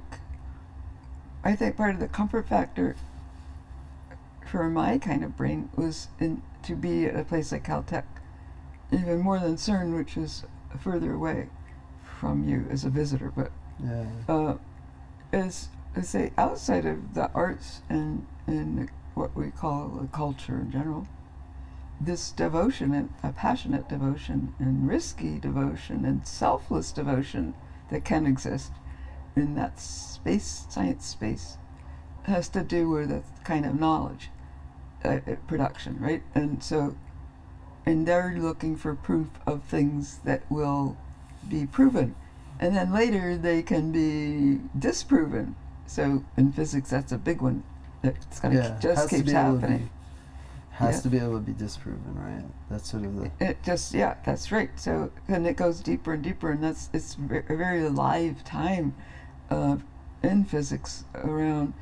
It's it's actually, I probably am going to be wrong in saying this, but I'll say I have the impression that the theoretical physics, which is going to happen in math, and then the proof, which is done at places like CERN or, uh, or you know the gravity project that this is material based and the detectors everything that needs to be built to try to get it to say the big the, the easy one is the Higgs boson so Mhm. that's you know contemporary we, we've heard about it but to figure out how to make a thing that might make it possible to say yes in fact this theory from the 60s is actually the gravitational case waves, right right? You Yeah, make this exactly. thing. It takes 25 years. You Or spend longer. huge amounts of money, yeah and then it, you our sensor picks up on the waves, yeah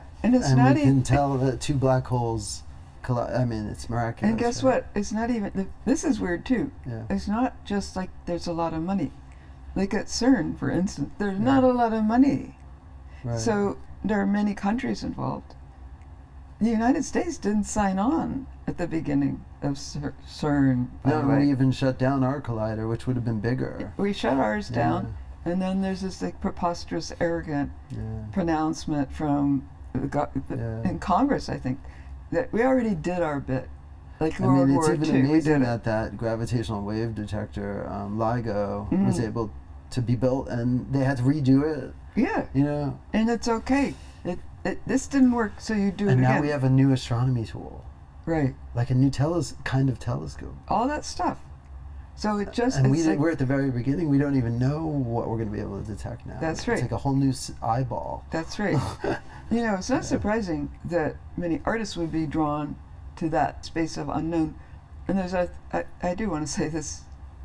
Going into these residencies, and certainly having grown up in a science-oriented family, and being kind of adept enough at it myself as a young person, but I just was more of an artist than a mathematician. Or, but I was just very good at it. But I loved it. But the art was going to always be it. But so this this faith, or kind of faith actually, in the motivations and the technique of research. In, in physics, that's all I can talk about. But I assume it's more broadly true in scientific research. Let's just presume that. That it's not just you're trying to figure out the unknown, you are making things to figure out the unknown that have never been made. You can't, and the, the I think it's extraordinary. I'm not going to advertise them.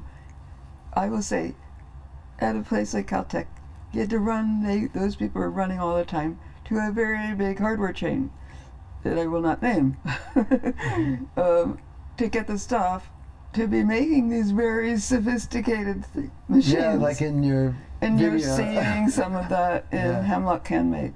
That is so the kind of They're re- using like everyday materials, from, from that big chain of different art. big box stores. That's right. They're not. It's not some high tech. No, so it's not magic, and it's not built by a computer or a robot. it's handmade. It's hand. It is, and it's jig. You know, it's it's, rigged. It's totally. It's like Like duct tape. intelligent bricolage. yeah. if you're in if you're like we were in the tunnel of one of the small accelerators in the antimatter factory at CERN that device that that that channel the circular tunnel it's much smaller and you could walk through Mhm. most of it the thing the, the object itself it's got rope holding it together Yeah, like we think it's, you know something out of Star Trek that is nano made, and you're and you're saying there's duct tape and rope, and it's held together, and something breaks, and they glue it with hot glue, but Yeah. it's doing this most esoteric. Yeah, because it because in a way they're like us. They're they're navigating this unknown field, and they're just going as they go. yeah and, And they know a lot Something happens yeah with the laser and they're like we gotta hang it upside down get some velcro you know it's not Mm-hmm. Right. like some precision thing but the math is precise That's right. it, it's still this process Yeah. right to the knowledge it's not I went in with a stronger feeling about there being really a lot of common ground between the practice of art and the practice of, let's say, the, the research side or proof side within physics. So, and, and the devices that were made from, uh, I mean, that have to, you try it and then you, it doesn't work, so you make some changes and then more changes. So, the almost bricolage aspect to that, but very knowing. So going back to knowing, and we're not calling it intuition. We're not. We're not calling it because you know so much for the possibility of this thought to become conscious and to act on it in any way.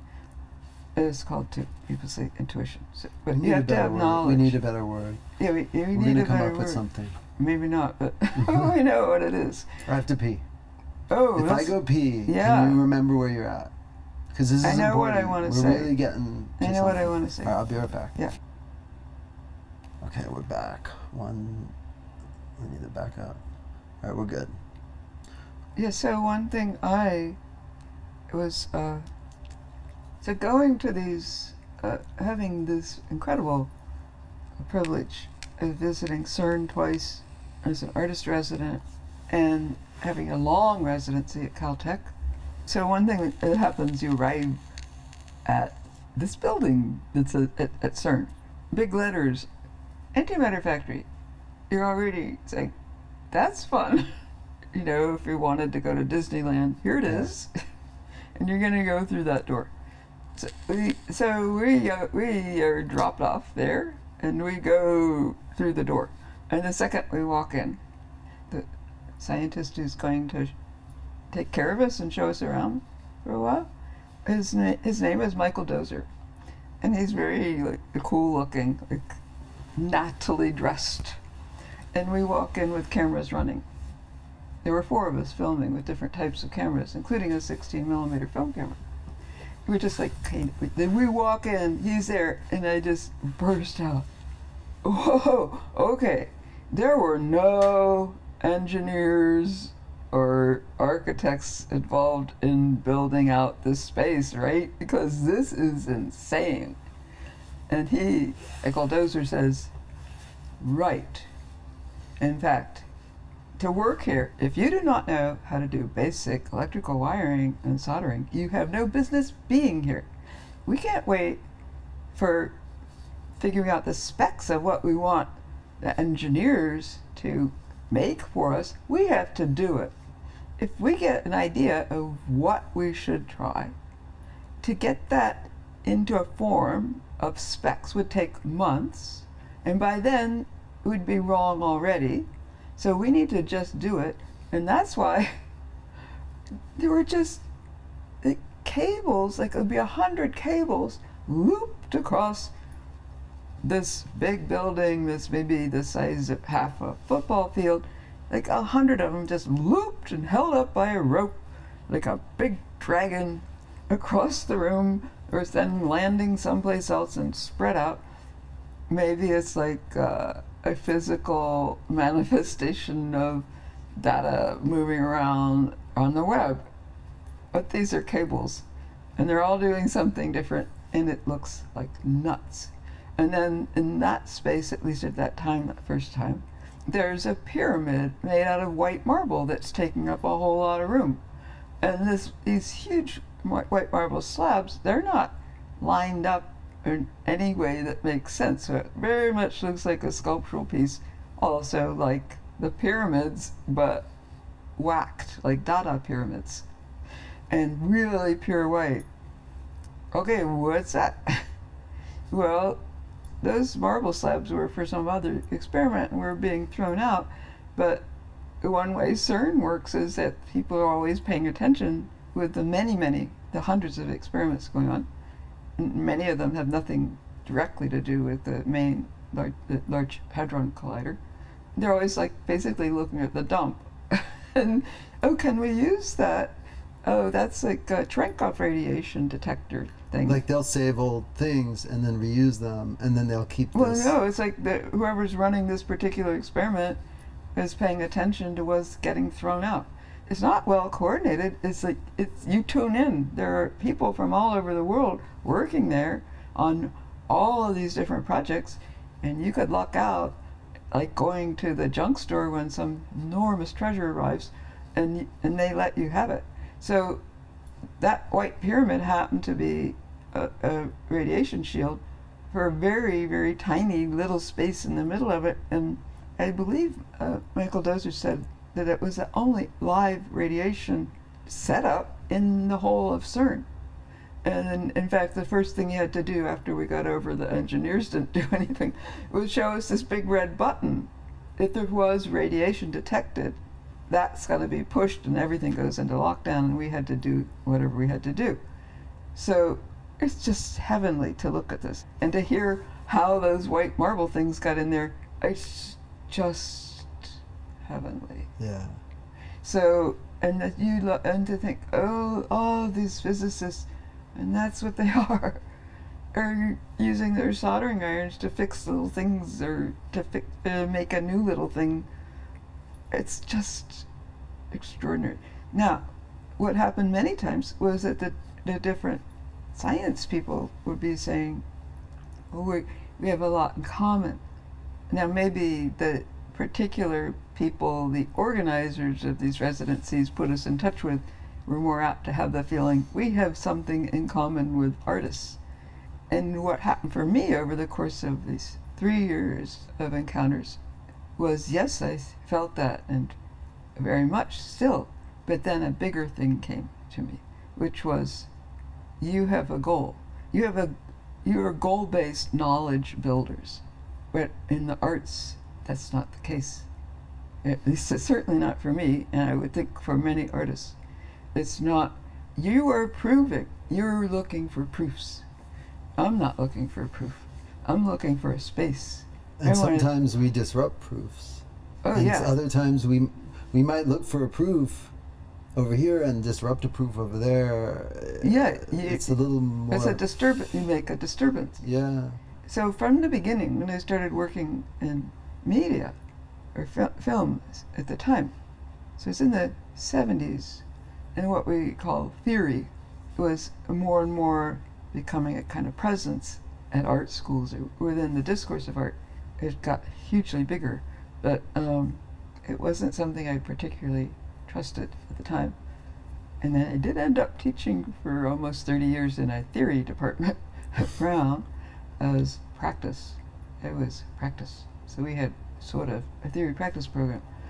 I don't really want to go off there too far, but why am I saying that? just the Well, this, gonna- this idea that there's a similarity to the way that theoretical physicists and artists are working, but they're going for proofs. Well, we yeah. are doing something else. Okay, but also in response Yeah. to then your comment, I was taking from what you said to say disruption. Yeah. Like I said that. So, all right, I was starting to put too many things on the plate all at once. I'll try to say them more separately. So, was, once I started working in media and turned my back, like in a day, on painting, which I deeply loved, and I stopped the painting business, I met somebody who already knew how to run a camera in art school. And we started talking. He was a sculptor, but he was starting to feel more and more drawn to film. That's Desmond Horsfield. And I already knew a lot about experimental film from the time I was a teenager. I happened to see stuff. And the local Unitarian church, the minister was interested. He brought people Oh, like that's cool. And like Sunday afternoons at the Unitarian church. I didn't belong to the church, it's just that's where the cool people went. That's cool. And there was very cool stuff in Schenectady, New York. Horrible place. oh, I was so miserable. But I knew when I started to work with film that instead of this path and paint of follow the truth of it of a process, it would going it would lead to nothing. To follow the the path I was following would only end up with me in an empty white room with nothing on the canvas. I mean literally. That's that's what I thought was the case. And to work with time in the world, there would be no end. It was like in a day. It turned. Just So you had this moment where everything Yeah. shifted, There's no end. It's the whole world and everything. almost like a calling or on- something, like a yeah. lightning bolt moment. Yeah. Yeah. And so, in that, I still believe. So, I guess I'll skip over my attack on cultural theory. I do trust those lightning bolt moments. oh, yes. and y- they don't happen. They're very rare, and usually when they happen, there's no going back. You know, they- at least no. in my experience. yeah. or, or you find out Yeah. later that there was no going back, which is a part of what was amazing for me at MIT. That I'm facing this over 40 years, and somehow, okay, in that first piece, Extracts, is the last piece, Hemlock Handmade, that they are somehow, That's strange. they belong to each other. Yeah, And, and then true. the hemlock handmade puts its arms. It's only five minutes long. It's it will become one part of a much longer and bigger like this is Peggy and Fred in Hell now type of project. And I have a huge archive that I've gathered myself filming other ar- archival historical material, which is in Hemlock Handmade, by the way. But all that stuff fits together. That's in Hemlock Handmade, and the generative process that led to making that in a few minutes, which I did, is years. Yeah. So, including have, having the footage that I had, but it's it's a year years of uh, thinking that you haven't placed yet, but then it, circumstances push it. I Mhm. am super dependent on Brinks. It's very hard for me. It was hard for me in school to not be desperately to the last minute before the math test tomorrow. Because that's when my brain can really absorb everything like fast. I, I work well with deadlines too. Yeah, Like, they hel- they push. I had a similar experience with the work. uh, Yeah. That I showed in um, during the big sleep. Here's the great thing that happened the week leading up to making that little. It's a small piece, but it's a perfect piece for that show. Uh, Going back to you saying something about things let's say in arts, there there might be two. We could say general mo- modes for the MIT show, um, which is like a mini retrospective. Uh, it's covering a lot of work, and pretty much everything had to be rebuilt from scratch. So I spent so much time on that. I mean, I had to go back and find on old Firewire drives the original film transfers to really make it look good because the stuff I had made, in some cases, the master was a DVD. Really, a lot of work went into it. And Hemlock's hanging over me. So, a couple great things happened.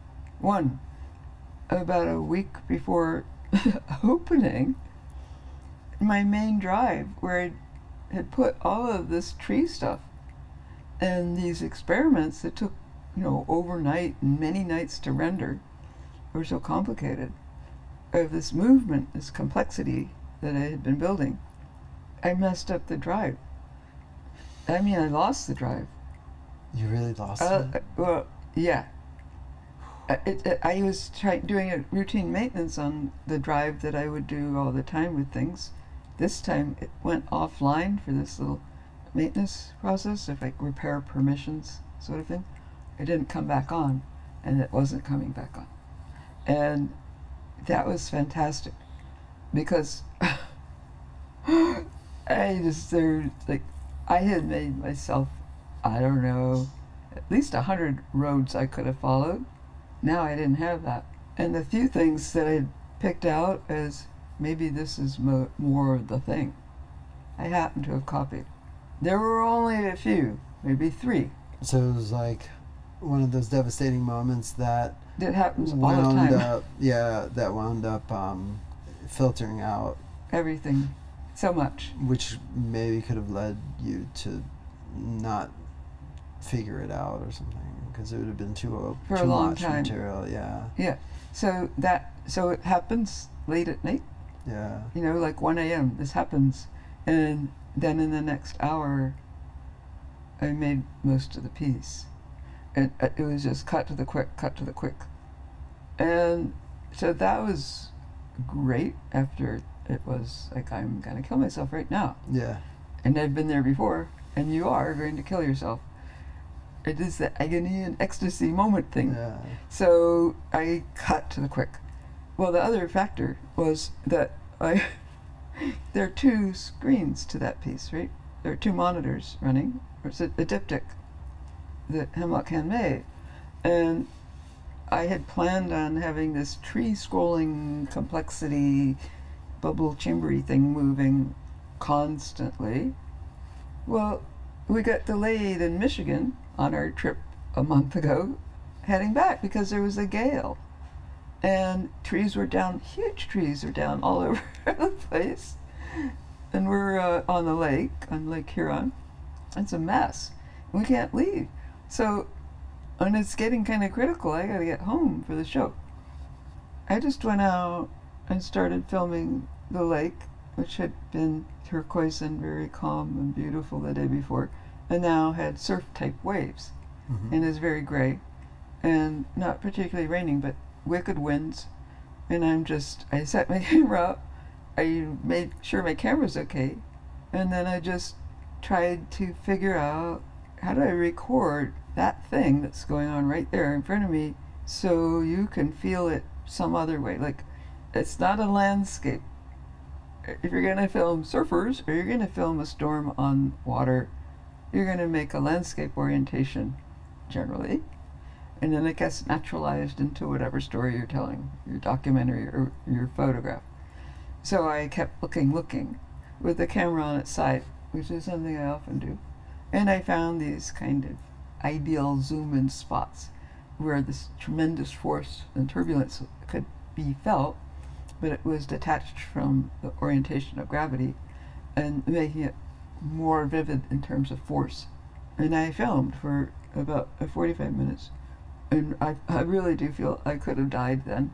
Nobody knew I was doing this. Um, so I was really next to the lake alone in high winds, using all of the strength of my body to hold the camera tripod down so it didn't tip and the shots would be stationary. so now this is in my lap.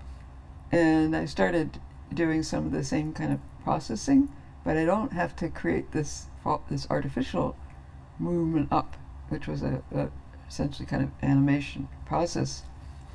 I started to bury the image that was already buried in the way I'd framed it with uh, doing stuff to it. And and creating enough layers that the direction of the force becomes more ambiguous. And what happens it starts to look like bark that's slipping. It's like writhing. And the colors that i just didn't do like because i'm trying to make anything look like bark but it's what came out all of a sudden i'm looking at bark. And the whole thing is there. And then i wanted to be dealing with questions around flow anyway in relation to ultimately proceed. uh, I mean, uh, stuff around aerodynamics, and then I won't go into it, but a lot of different reasons for having an interest in flow studies, like mechanical engineering aspects of flow studies, and then things my dad had mentioned, like uh, about. uh, My dad was very unimpressed with chaos theory because he said, well, engineers have been dealing with chaos theory from the beginning. It, it has to do with how liquid would move through a pipe, for instance. It's the same thing. So my dad was way on the applied side, Mhm. like me. And there it was. I have my tree, it's water. it flows in no particular direction. There's tremendous force. There's it's inexplicable. It's, you, it takes a while to see that maybe it has anything to do with water, but it has to do a lot with movement. And then it's also hard to say it's from the real or it's entirely constructed. And that's going to It be had by everything. itself. It had. It was all there. It was in all this sort of because you couldn't get back and everything you were thinking about and Yeah. trying to touch on kind of appeared right there and Yeah. then in that moment. Yeah. And Yeah. and so, you know, this this is a little off to the side or maybe a lot, but something about making things, let's say as an artist, or maybe doing research and, and developing devices and stuff in science, physics. At dinner the night of the opening, oh, see, I just had one of my moments of I want to say this, and Mhm. I digressed too many times. So what was it? Oh, well, the subject of a complete work, a finished work, came up. Natalie said something. I know. I really feel I drove her crazy, because I planned all along when I saw what was happening. that I knew I had to rebuild every single work except the most recent, which are just straight out of high-end digital cameras. Did stuff fine, no problem. It's like plug and play with those, but almost everything else. And there was a moment where I just thought, I can't say anymore to people, that's not right. I'm fixing it. Cause everyone's too nervous. I just I just know I'm gonna show up later. I'm gonna hope the main technical person is willing to walk around with me and stick in these thumb drives uh, that maybe they look almost the same, but they're really not almost the same. So she actually pronounces at dinner that she, she's, she says, Well, of course, all of those thumb drives you were going to sneak in. I said, What?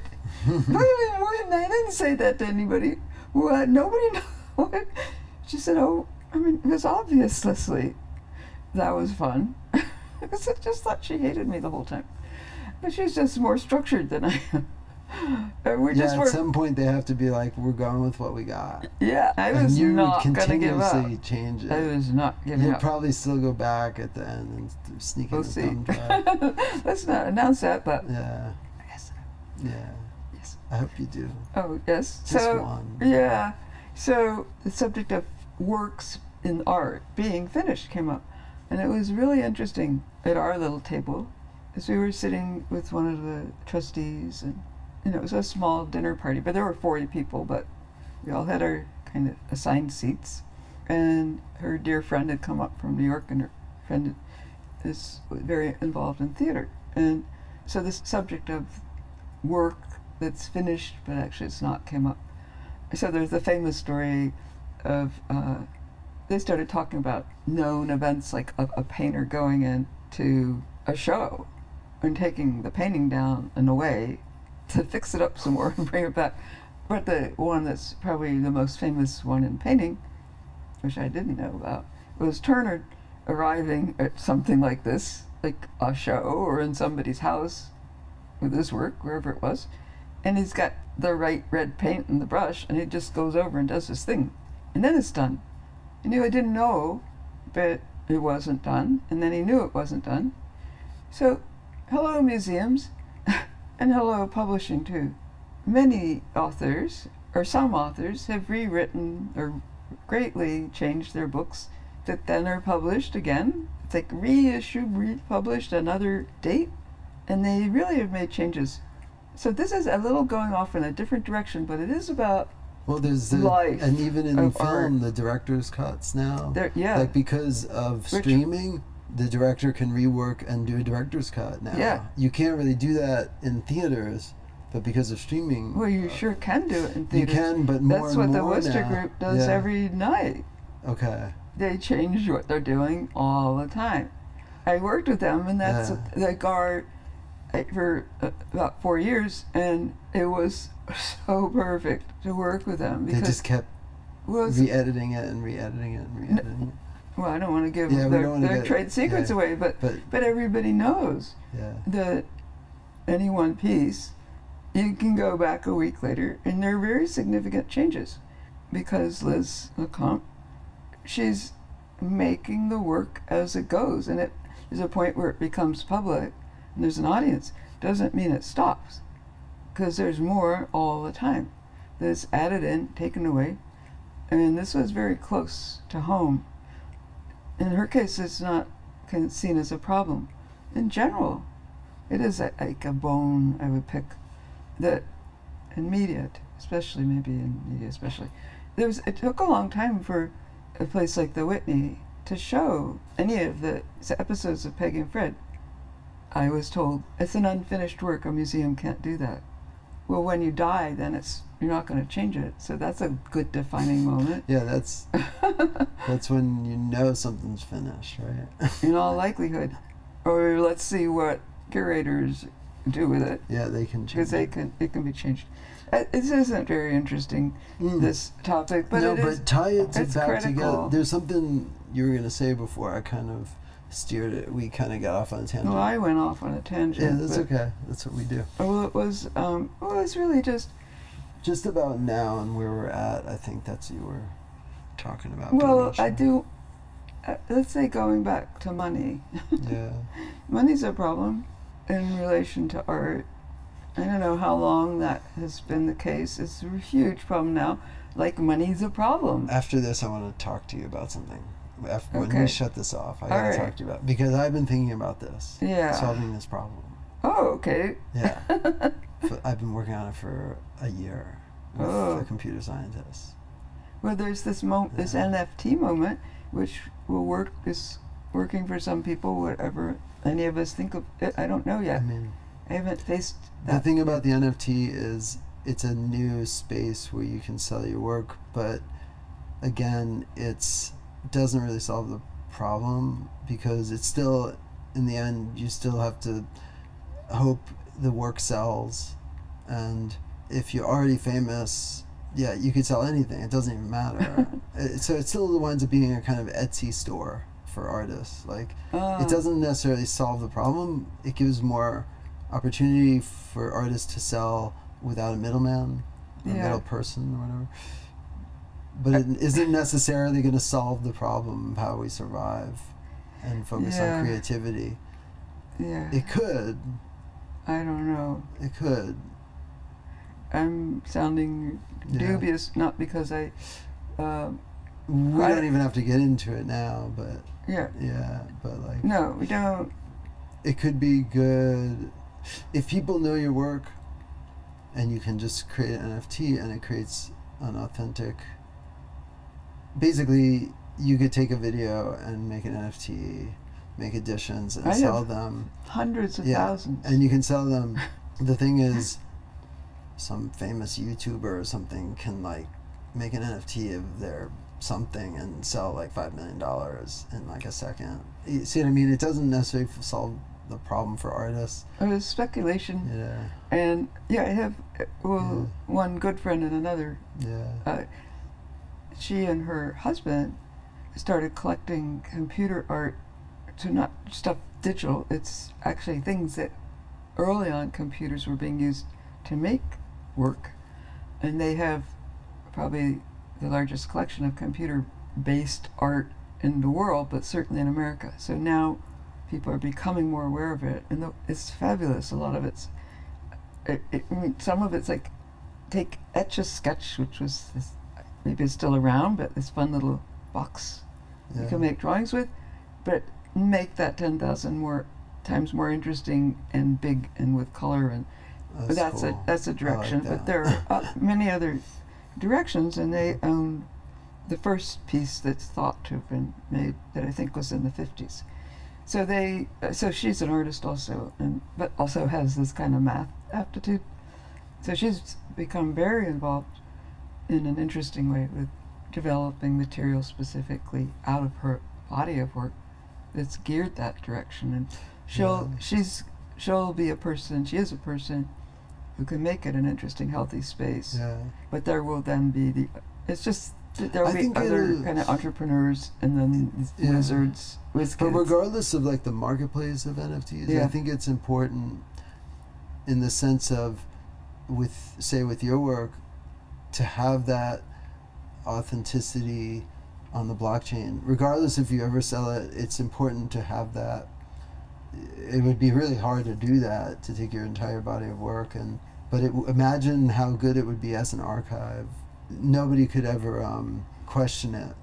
there is a thing I'd Yeah. like to do Yeah, because as I've been restoring things yeah. uh, oh I touched that sorry That's okay. as I've been restoring things, there's so many, at least for me, very precious moments that I never did use from Peggy and Fred. And I, I did pull a few kind of gift moments. And I thought, yeah, if I was doing this, like a half a sentence or a full sentence in this particular gesture, I love looking at it. Tom and I use language that came up from the filming. It's just part of our personal home linguistic resources, uh, li- like Fred at some point saying, "Look, Peggy, solid wood. It's solid wood." So all the time we're saying, "It's solid wood, Leslie," or, or "I need a bell pepper, kid. I need a bell pepper." And then you're in this black space, and there's just one little white table. There are no bell peppers in sight. It's like a little story. It takes seven seconds. I love that. Yeah. So I would have a good time mining uh, Yeah. raw material. And what's great is that right now all of this stuff exists on hard drives and disks and Mm. FireWire drives and all Right. these things. Or you show it once every so many years in a gallery space. yeah. And the fact that you could take all of that and put it in the cloud on a blockchain that nobody can mess with ever. How amazing is that? It as an archive. I think as artists this is so appealing regardless of the buying and selling aspect of uh, Yeah. just the fact that you can put it there and it and now There's it's, some, it's locked- safe somehow. it's safe and it's not safe on our hard drives you know Oh, and, no. and you can't share it yeah. and the gallery system is only available for a very few Right. amount of creative projects and right. even an artist their whole body of work only gets defined to a few works you know That's right. Yeah. and I don't know enough to Yeah. respond very much. I don't either, but I've been trying to tackle all this over the last year. What I did was I, uh, again, this is we don't have to include this, but I'll tell you after. Why don't? Okay. Yeah. Is there anything You else you want to Well, say? Okay. Because so this is our one opportunity. We might not get this again. Is there anything else Really? you want to? Well, we might. We there's a good chance we will. We can talk again. Well, say so. I say if we're trying to reach a sort of summary point Yeah. um, for this conversation, I'll say I have tremendous faith in art. Not all artists by any means, or not probably even most of what goes on, in what we call art world, but I have like a deep, deep faith in art. And or this is a non sequitur, but something I did want to say. What is the thing, a big thing I learned at MIT? This is really non sequitur. I think I said it to you already. I'm not afraid to be afraid. When you were talking, going back to the beginning, you're talking about me just pushing and then pushing more, which is what seems like a kind of extreme. And of course, it, to me, it doesn't feel that way. What I have to feel is I've reached. Well, there is a even a kind of bliss or ecstasy aspect to it, but uh, and you don't know when it's going to happen. But just that I have to be in a place I didn't know, but I did know. But now it's manifest in the piece itself. It's manifest in the piece itself. It's the thing I needed. It's conscious and preconscious and subconscious, and finally the thing that is the art that goes away from me, that's there. Uh, it is the manifestation of all of that stuff. And for me, that somehow, because I wasn't trying to be a player or sell, I was just so serious about the work. And I had the right few people around me. And I had an okay job that let me not work too hard. And stimulation from younger people as a professor. It helped a little bit. I think I helped them way more, but it helped a little.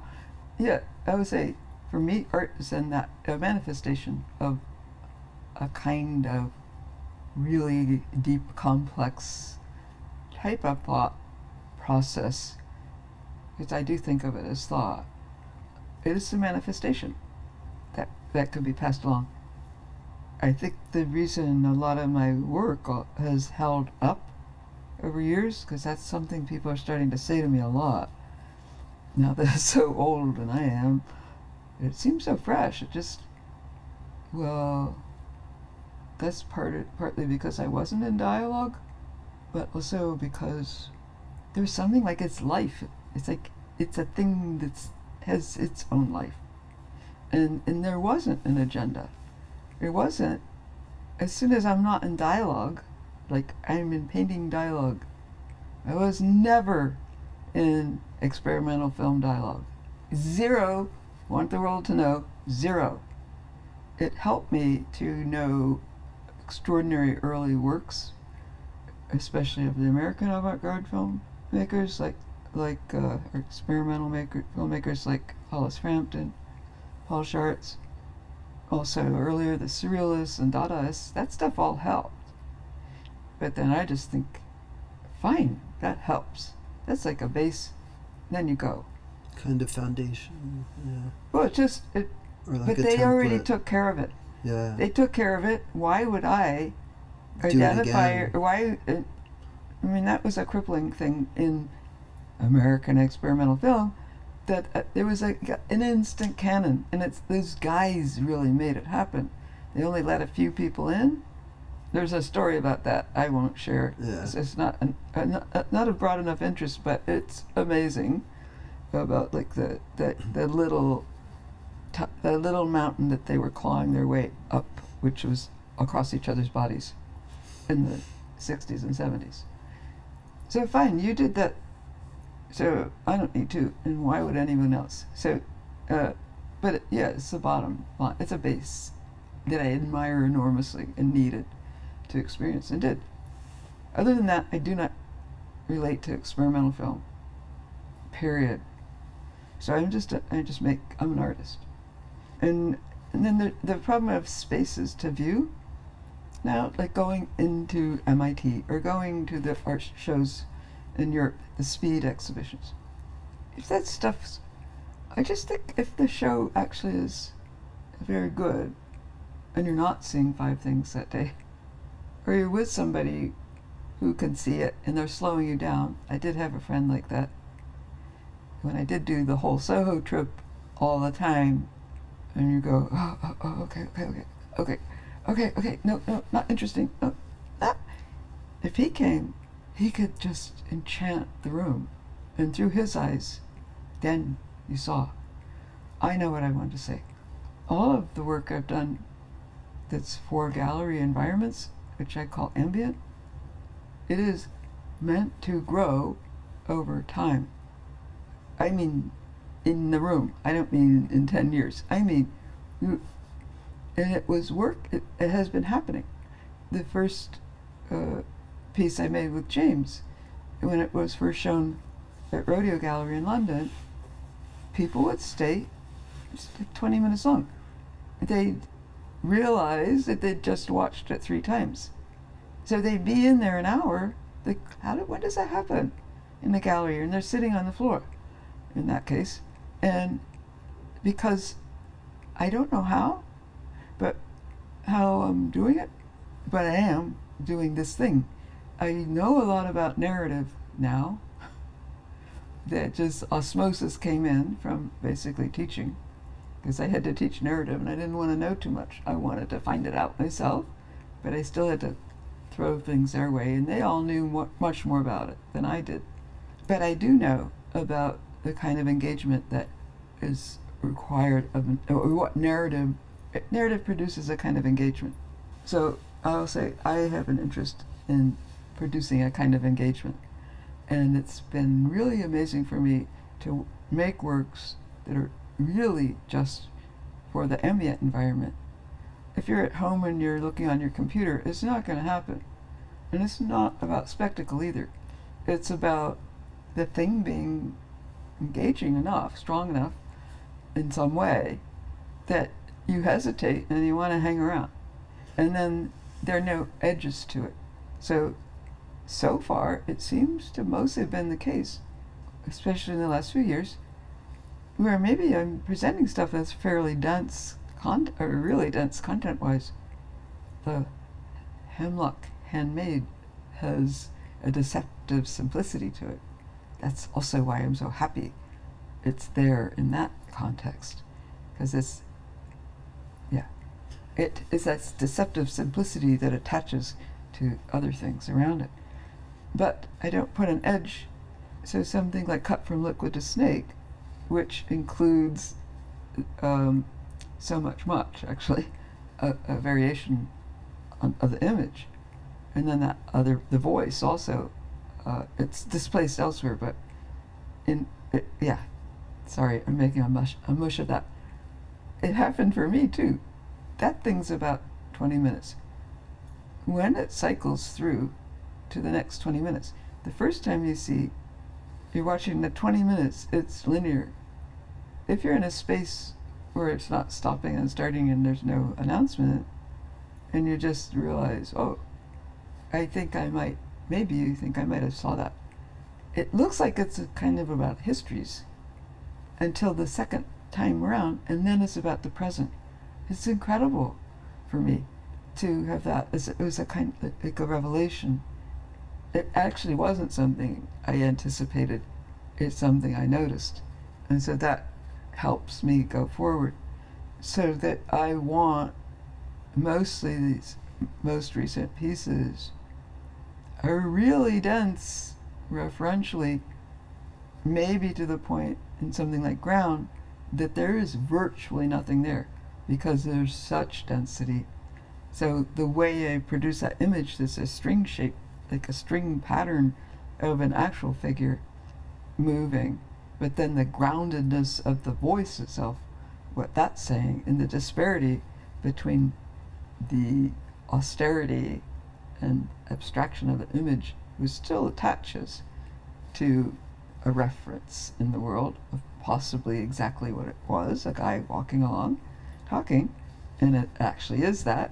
But then the fullness of, of the voice, whether you understand much or any, you, you have to understand a lot. It goes back also to gesture, and this is the physicist researching person who's describing some things that any physics student would know about. Doesn't matter that you or I don't know much, but he's also saying, like, suddenly, and when do those ideas come? The darkest moment in the middle of the night. And you say, yeah, yeah, an artist. I just got goosebumps saying that. Yeah. Actually, yes, I know what you're talking about, and it's true. And then, if you watch that, it, like, you let that ten minutes go by, you don't see the edge and you're just there, your attention's going to shift around. You're going to try to penetrate the space more or not. And it doesn't matter which happens, and it can come and go. I love that piece. And I'm mm-hmm. so happy with it. I don't know what else to say. I think that was enough. yeah. I mean, wow. The, you know it's amazing? I've gotten to spend a lot of time with so so much. It was in the book. Yeah. It was at the Whitney, where you had to sit down in the theater and watch it from beginning to end. It was at the Big Sleep, Yeah. and I was there for six weeks watching it loop, maybe two months. yeah. I saw it on the. Um, really, with everything you just said, I just think that consciousness is so much more than we. We're at the very beginning of even understanding what consciousness is. Yeah. Of starting to just research it. Yeah. And I think artists have planted themselves right in that research Oh, from yeah. the beginning Yeah. we work with consciousness. It's a language to try to grasp even a little sliver of it. It's so. Think of everything you just talked about for 20 minutes. Okay. How complex and nuanced of what you're trying to get at. And, and anyway, see, it's. Because I do now Yeah. remember the other thing I wanted Yeah. to say that is also a kind of summary. Yes, I agree with what you're saying. I also wonder when that became the case. It's not necessarily the case of the history of art that this process that can be going on today and maybe has for quite a while and will probably continue and escalate of what the artist can be recognizing, sharing, and contributing to kind of healing and growth and movement. It maybe isn't so much the case of 1900. Uh, Right, because their Well, they were still looking at in art, art, art in their bubble of knowledge was a different bubble of knowledge that we have now. So, yeah. but the drive maybe was similar. I don't But I'm know. not sure. I'm not. I am not sure. And over the course of the Probably history of art, Probably not. and back to ancient Yeah. art making people who weren't and I mean even like in Greece, like if you were able to make these fantastic sculptures, it was a job. It wasn't necessarily honored above a lot of other things. But what I wanted to say is that I think for some time that one thing going on within the arts is that stuff that some people are doing that can't operate anyplace else and may include scientific elements, for instance, or various psychological, manipulative, whatever, storytelling, or wanting to help the world or wanting to attack what's going on, all of that stuff.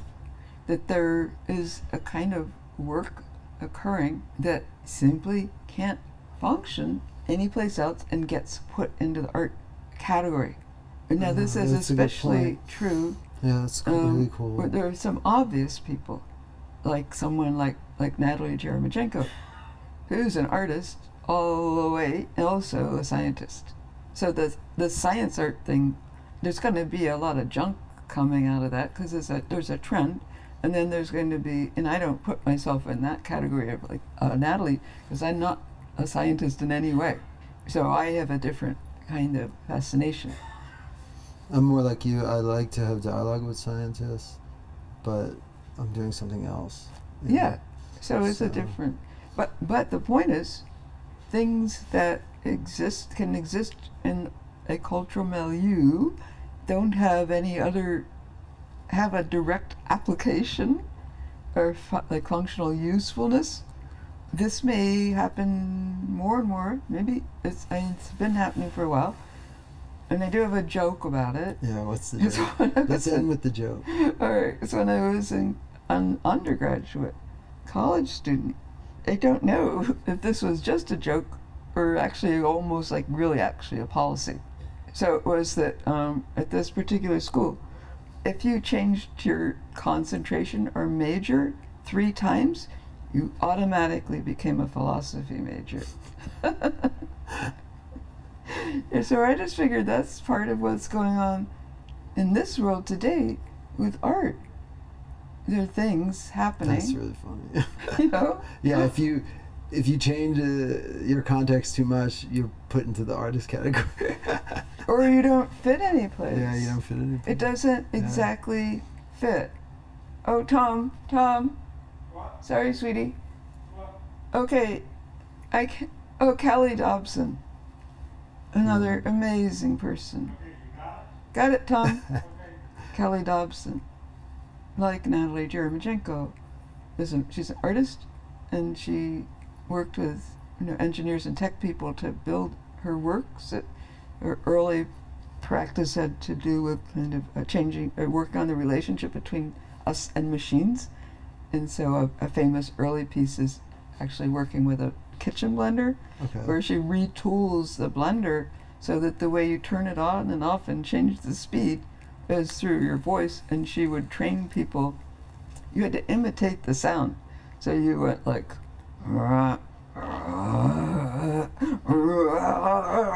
like and that would turn it on. that would make it run. It would make would turn it on, make the speed by imitating the voice. I'm not in touch with her en- enough now, but she can. She, when I had known her more um, a few years ago, she was coming into our department at Brown, but she kind of ran off to Goo- Google took care took her for a couple of years. I don't know what she's doing now, but she had oriented herself around the notion of care and she, uh, she talked about when she was beginning that project. She went into a drugstore, and she spent a long, long time and looked at everything, and made a record of how many times the word care showed up in the whole drugstore, which was probably ten thousand or like a ton of times. And she makes she's been making devices that produce care situations some of which have been adopted in hospitals, helping preemies. It's not manufacturing, it's not for money, but it is insight that she had. So, with preemies, for instance, that the mother's heartbeat is can be present with the mother not touching her outside or the breath, the movement of the lungs, that these can be physically, orally, and physically manifest inside the incubator um, is something she'd been Oh, developing it when I last Wow. was around her, and and that is an example. cool. I think that's a really hardcore, concrete Yeah, example yeah. of somebody whose interest isn't like I want to patent, I want to do this, and it and hopefully it's something would, that would spread and be adopted, and probably it will. Yeah. And Natalie Jeremijenko, in her like her uh, famous project with teaching engineering students at Yale, I mean she's teaching in the engineering department as an artist, and coming up with a, this project for going to toxic waste sites like the, the what do they call the major sites like Love Canal, I can't remember right now.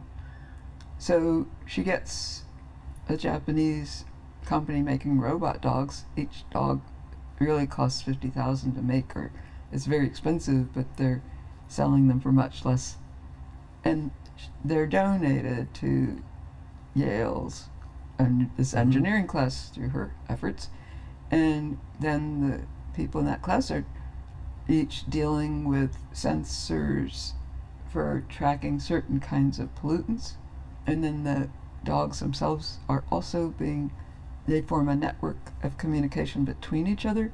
So if they're finding this bad thing over here, but it's actually for some other dog over there, they're in touch. Mm-hmm. So the dog moves, and then she she was coming up with data that was way beyond what the government was coming up with. Mhm. It was more specific and deeper. And then she also would call the news local news station to come over and they'd do something like have an air balloon rising with a camera that's watching the dogs come out of the truck and start to move around and then report back to base. Well, what is that? You know? So it isn't something that's been adopted to check out. she made it have, she gets it on the news. That's an interesting component. She's helping engineering students who couldn't think a different way about what they do, Yeah. what they need to do. She's introducing this other thing. It's like kind of playful. I have a feeling that I don't know. I feel like as we progress technologically, I think art is actually the and art thinking is going to become more and more important. I have no evidence behind that, but I feel it, and the complexity. We don't know, even in technology and business. I think it would be really wise. This is like a challenge I put to companies that every company should have an artist in residency. It is happening at the Jet Yeah. Propulsion Lab. There's a um, so where the Mars rover is built, and that's connected to Caltech. There's like one office we visited, the only interesting office to me, really, and it's got a bunch of artists in it, See, that's and they're cool. working on stuff that's adopted. Like like the woman we talked to the most was a textile um, person, and she had an idea about different ways gloves that the astronauts would be wearing for actual like go, go on to the land of moon like get out and be Yeah. on moon very different possibilities in the design that did all sorts of things including making the thing more comfortable yeah, but also more functional. So there's there are people who um, are making propose as artists, and maybe you just have to be kind of around there to know that it's possible to do this. James Cameron, not Yeah. my favorite person, he spends tons of. He, there's a big link between Jet Propulsion Lab and James Cameron, and there, it is a knowledge connection. yeah. It's not just him going and looking This for cool images. No, There's actually a knowledge connection. Because sometimes the solution is not an engineer solution. You know what I mean? Sometimes Yeah, you lot. need an artist solution. Uh, You know? or, or let that be a Or- part of it. That, yeah. that like so it is. And I feel like, like you said, it's going to happen more and more. I it's think. hard because everything is so monetized. It's hard to understand the artist's role in a way, or the artist's place. Well, probably um, mostly what will happen is it could happen, Yeah. and mostly the artist's mind will end up being just used. I mean, it's not going to. I don't believe it's going to feed back into art stuff, making art. Well, I'm saying that, but then I just spent this time, but I wasn't.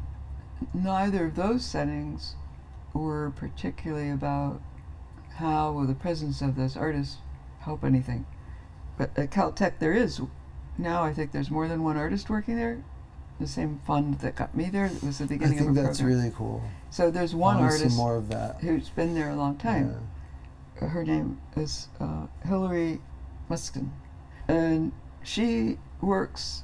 uh, I think there's a team of three, where there's that's it's like her artist, this person software or computer person, and this person mechanical engineer, something like that, and they will help people doing a research project. They have to accept the, this group is Mhm. funded, and they have to accept the project that they'll take on to help advance the research.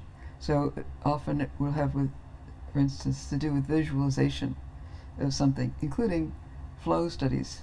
Yeah. Uh, now, uh, the research done with sand is a, the project she was showing me, and compression. The film stuff that you, see, the archival stuff you see in Hemlock Handmade, those are all flow studies, and all of all of the rocks, that's all sand. Now, flow studies involving liquids moving over solids, it's all digital. There's literally a company in France that makes the digital sand, and each piece is different, and it, it's it's just a computer thing. It's a Mhm. data construct, and it costs a lot. Like I need ten thousand pieces of sand, and it costs a lot of money, and you get those, and then you're gonna see what happens with compression on this cup of sand, and when it changes, when the structure and composition of the whole situation breaks or, or changes. Mm-hmm. So they produced a visualizing aspect to that. What you see in Hemlock Handmade, those images are the research images. It's not a record. It's not, Right. oh, we're documenting what we Mhm. did. No, they make the experiment, and like with the bubble chamber photo- photographs, the evaluation is in the rec- the film record, Got it. right? So this stuff is moving at this speed, with this Yeah. liquid being shot through at this speed. That's that sort of thing. Here's our record. We have to have a record, and that's what we look at. Now, CERN is solid digital. You know, their claim, many uphold their claim of beginning the World Wide Web, and they send, at least when I was there, not long ago, every day they're sent shooting out data to 150,000 computers around the world every day with billions of things happening every day. That's how much they need for the processing of the data. And before, it was actually photographed by 70 millimeter cameras that ran at a tremendous speed that were made specially for these uh, recording these particle collisions in a, a kind of liquid where trace where trails were left. Not you don't see the particles, just the trails. Mhm. So that's that is an example. It's a very concrete example Yeah. of three different kinds of thinking people forming a team in a scientific research context to I help it. prog- progress the work. I want to see more of this. Yeah, I think it's very cool. All right, I'm gonna turn Okay. this off. that's it.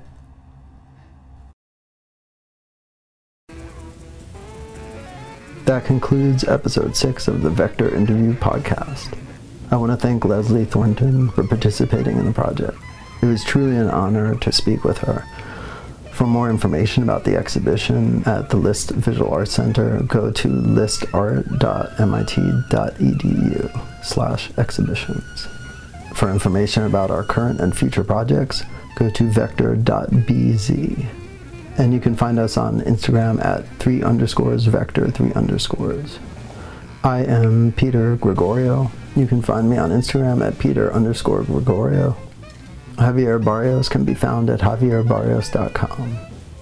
All of the music was generously provided by the amazing Liz Kosak.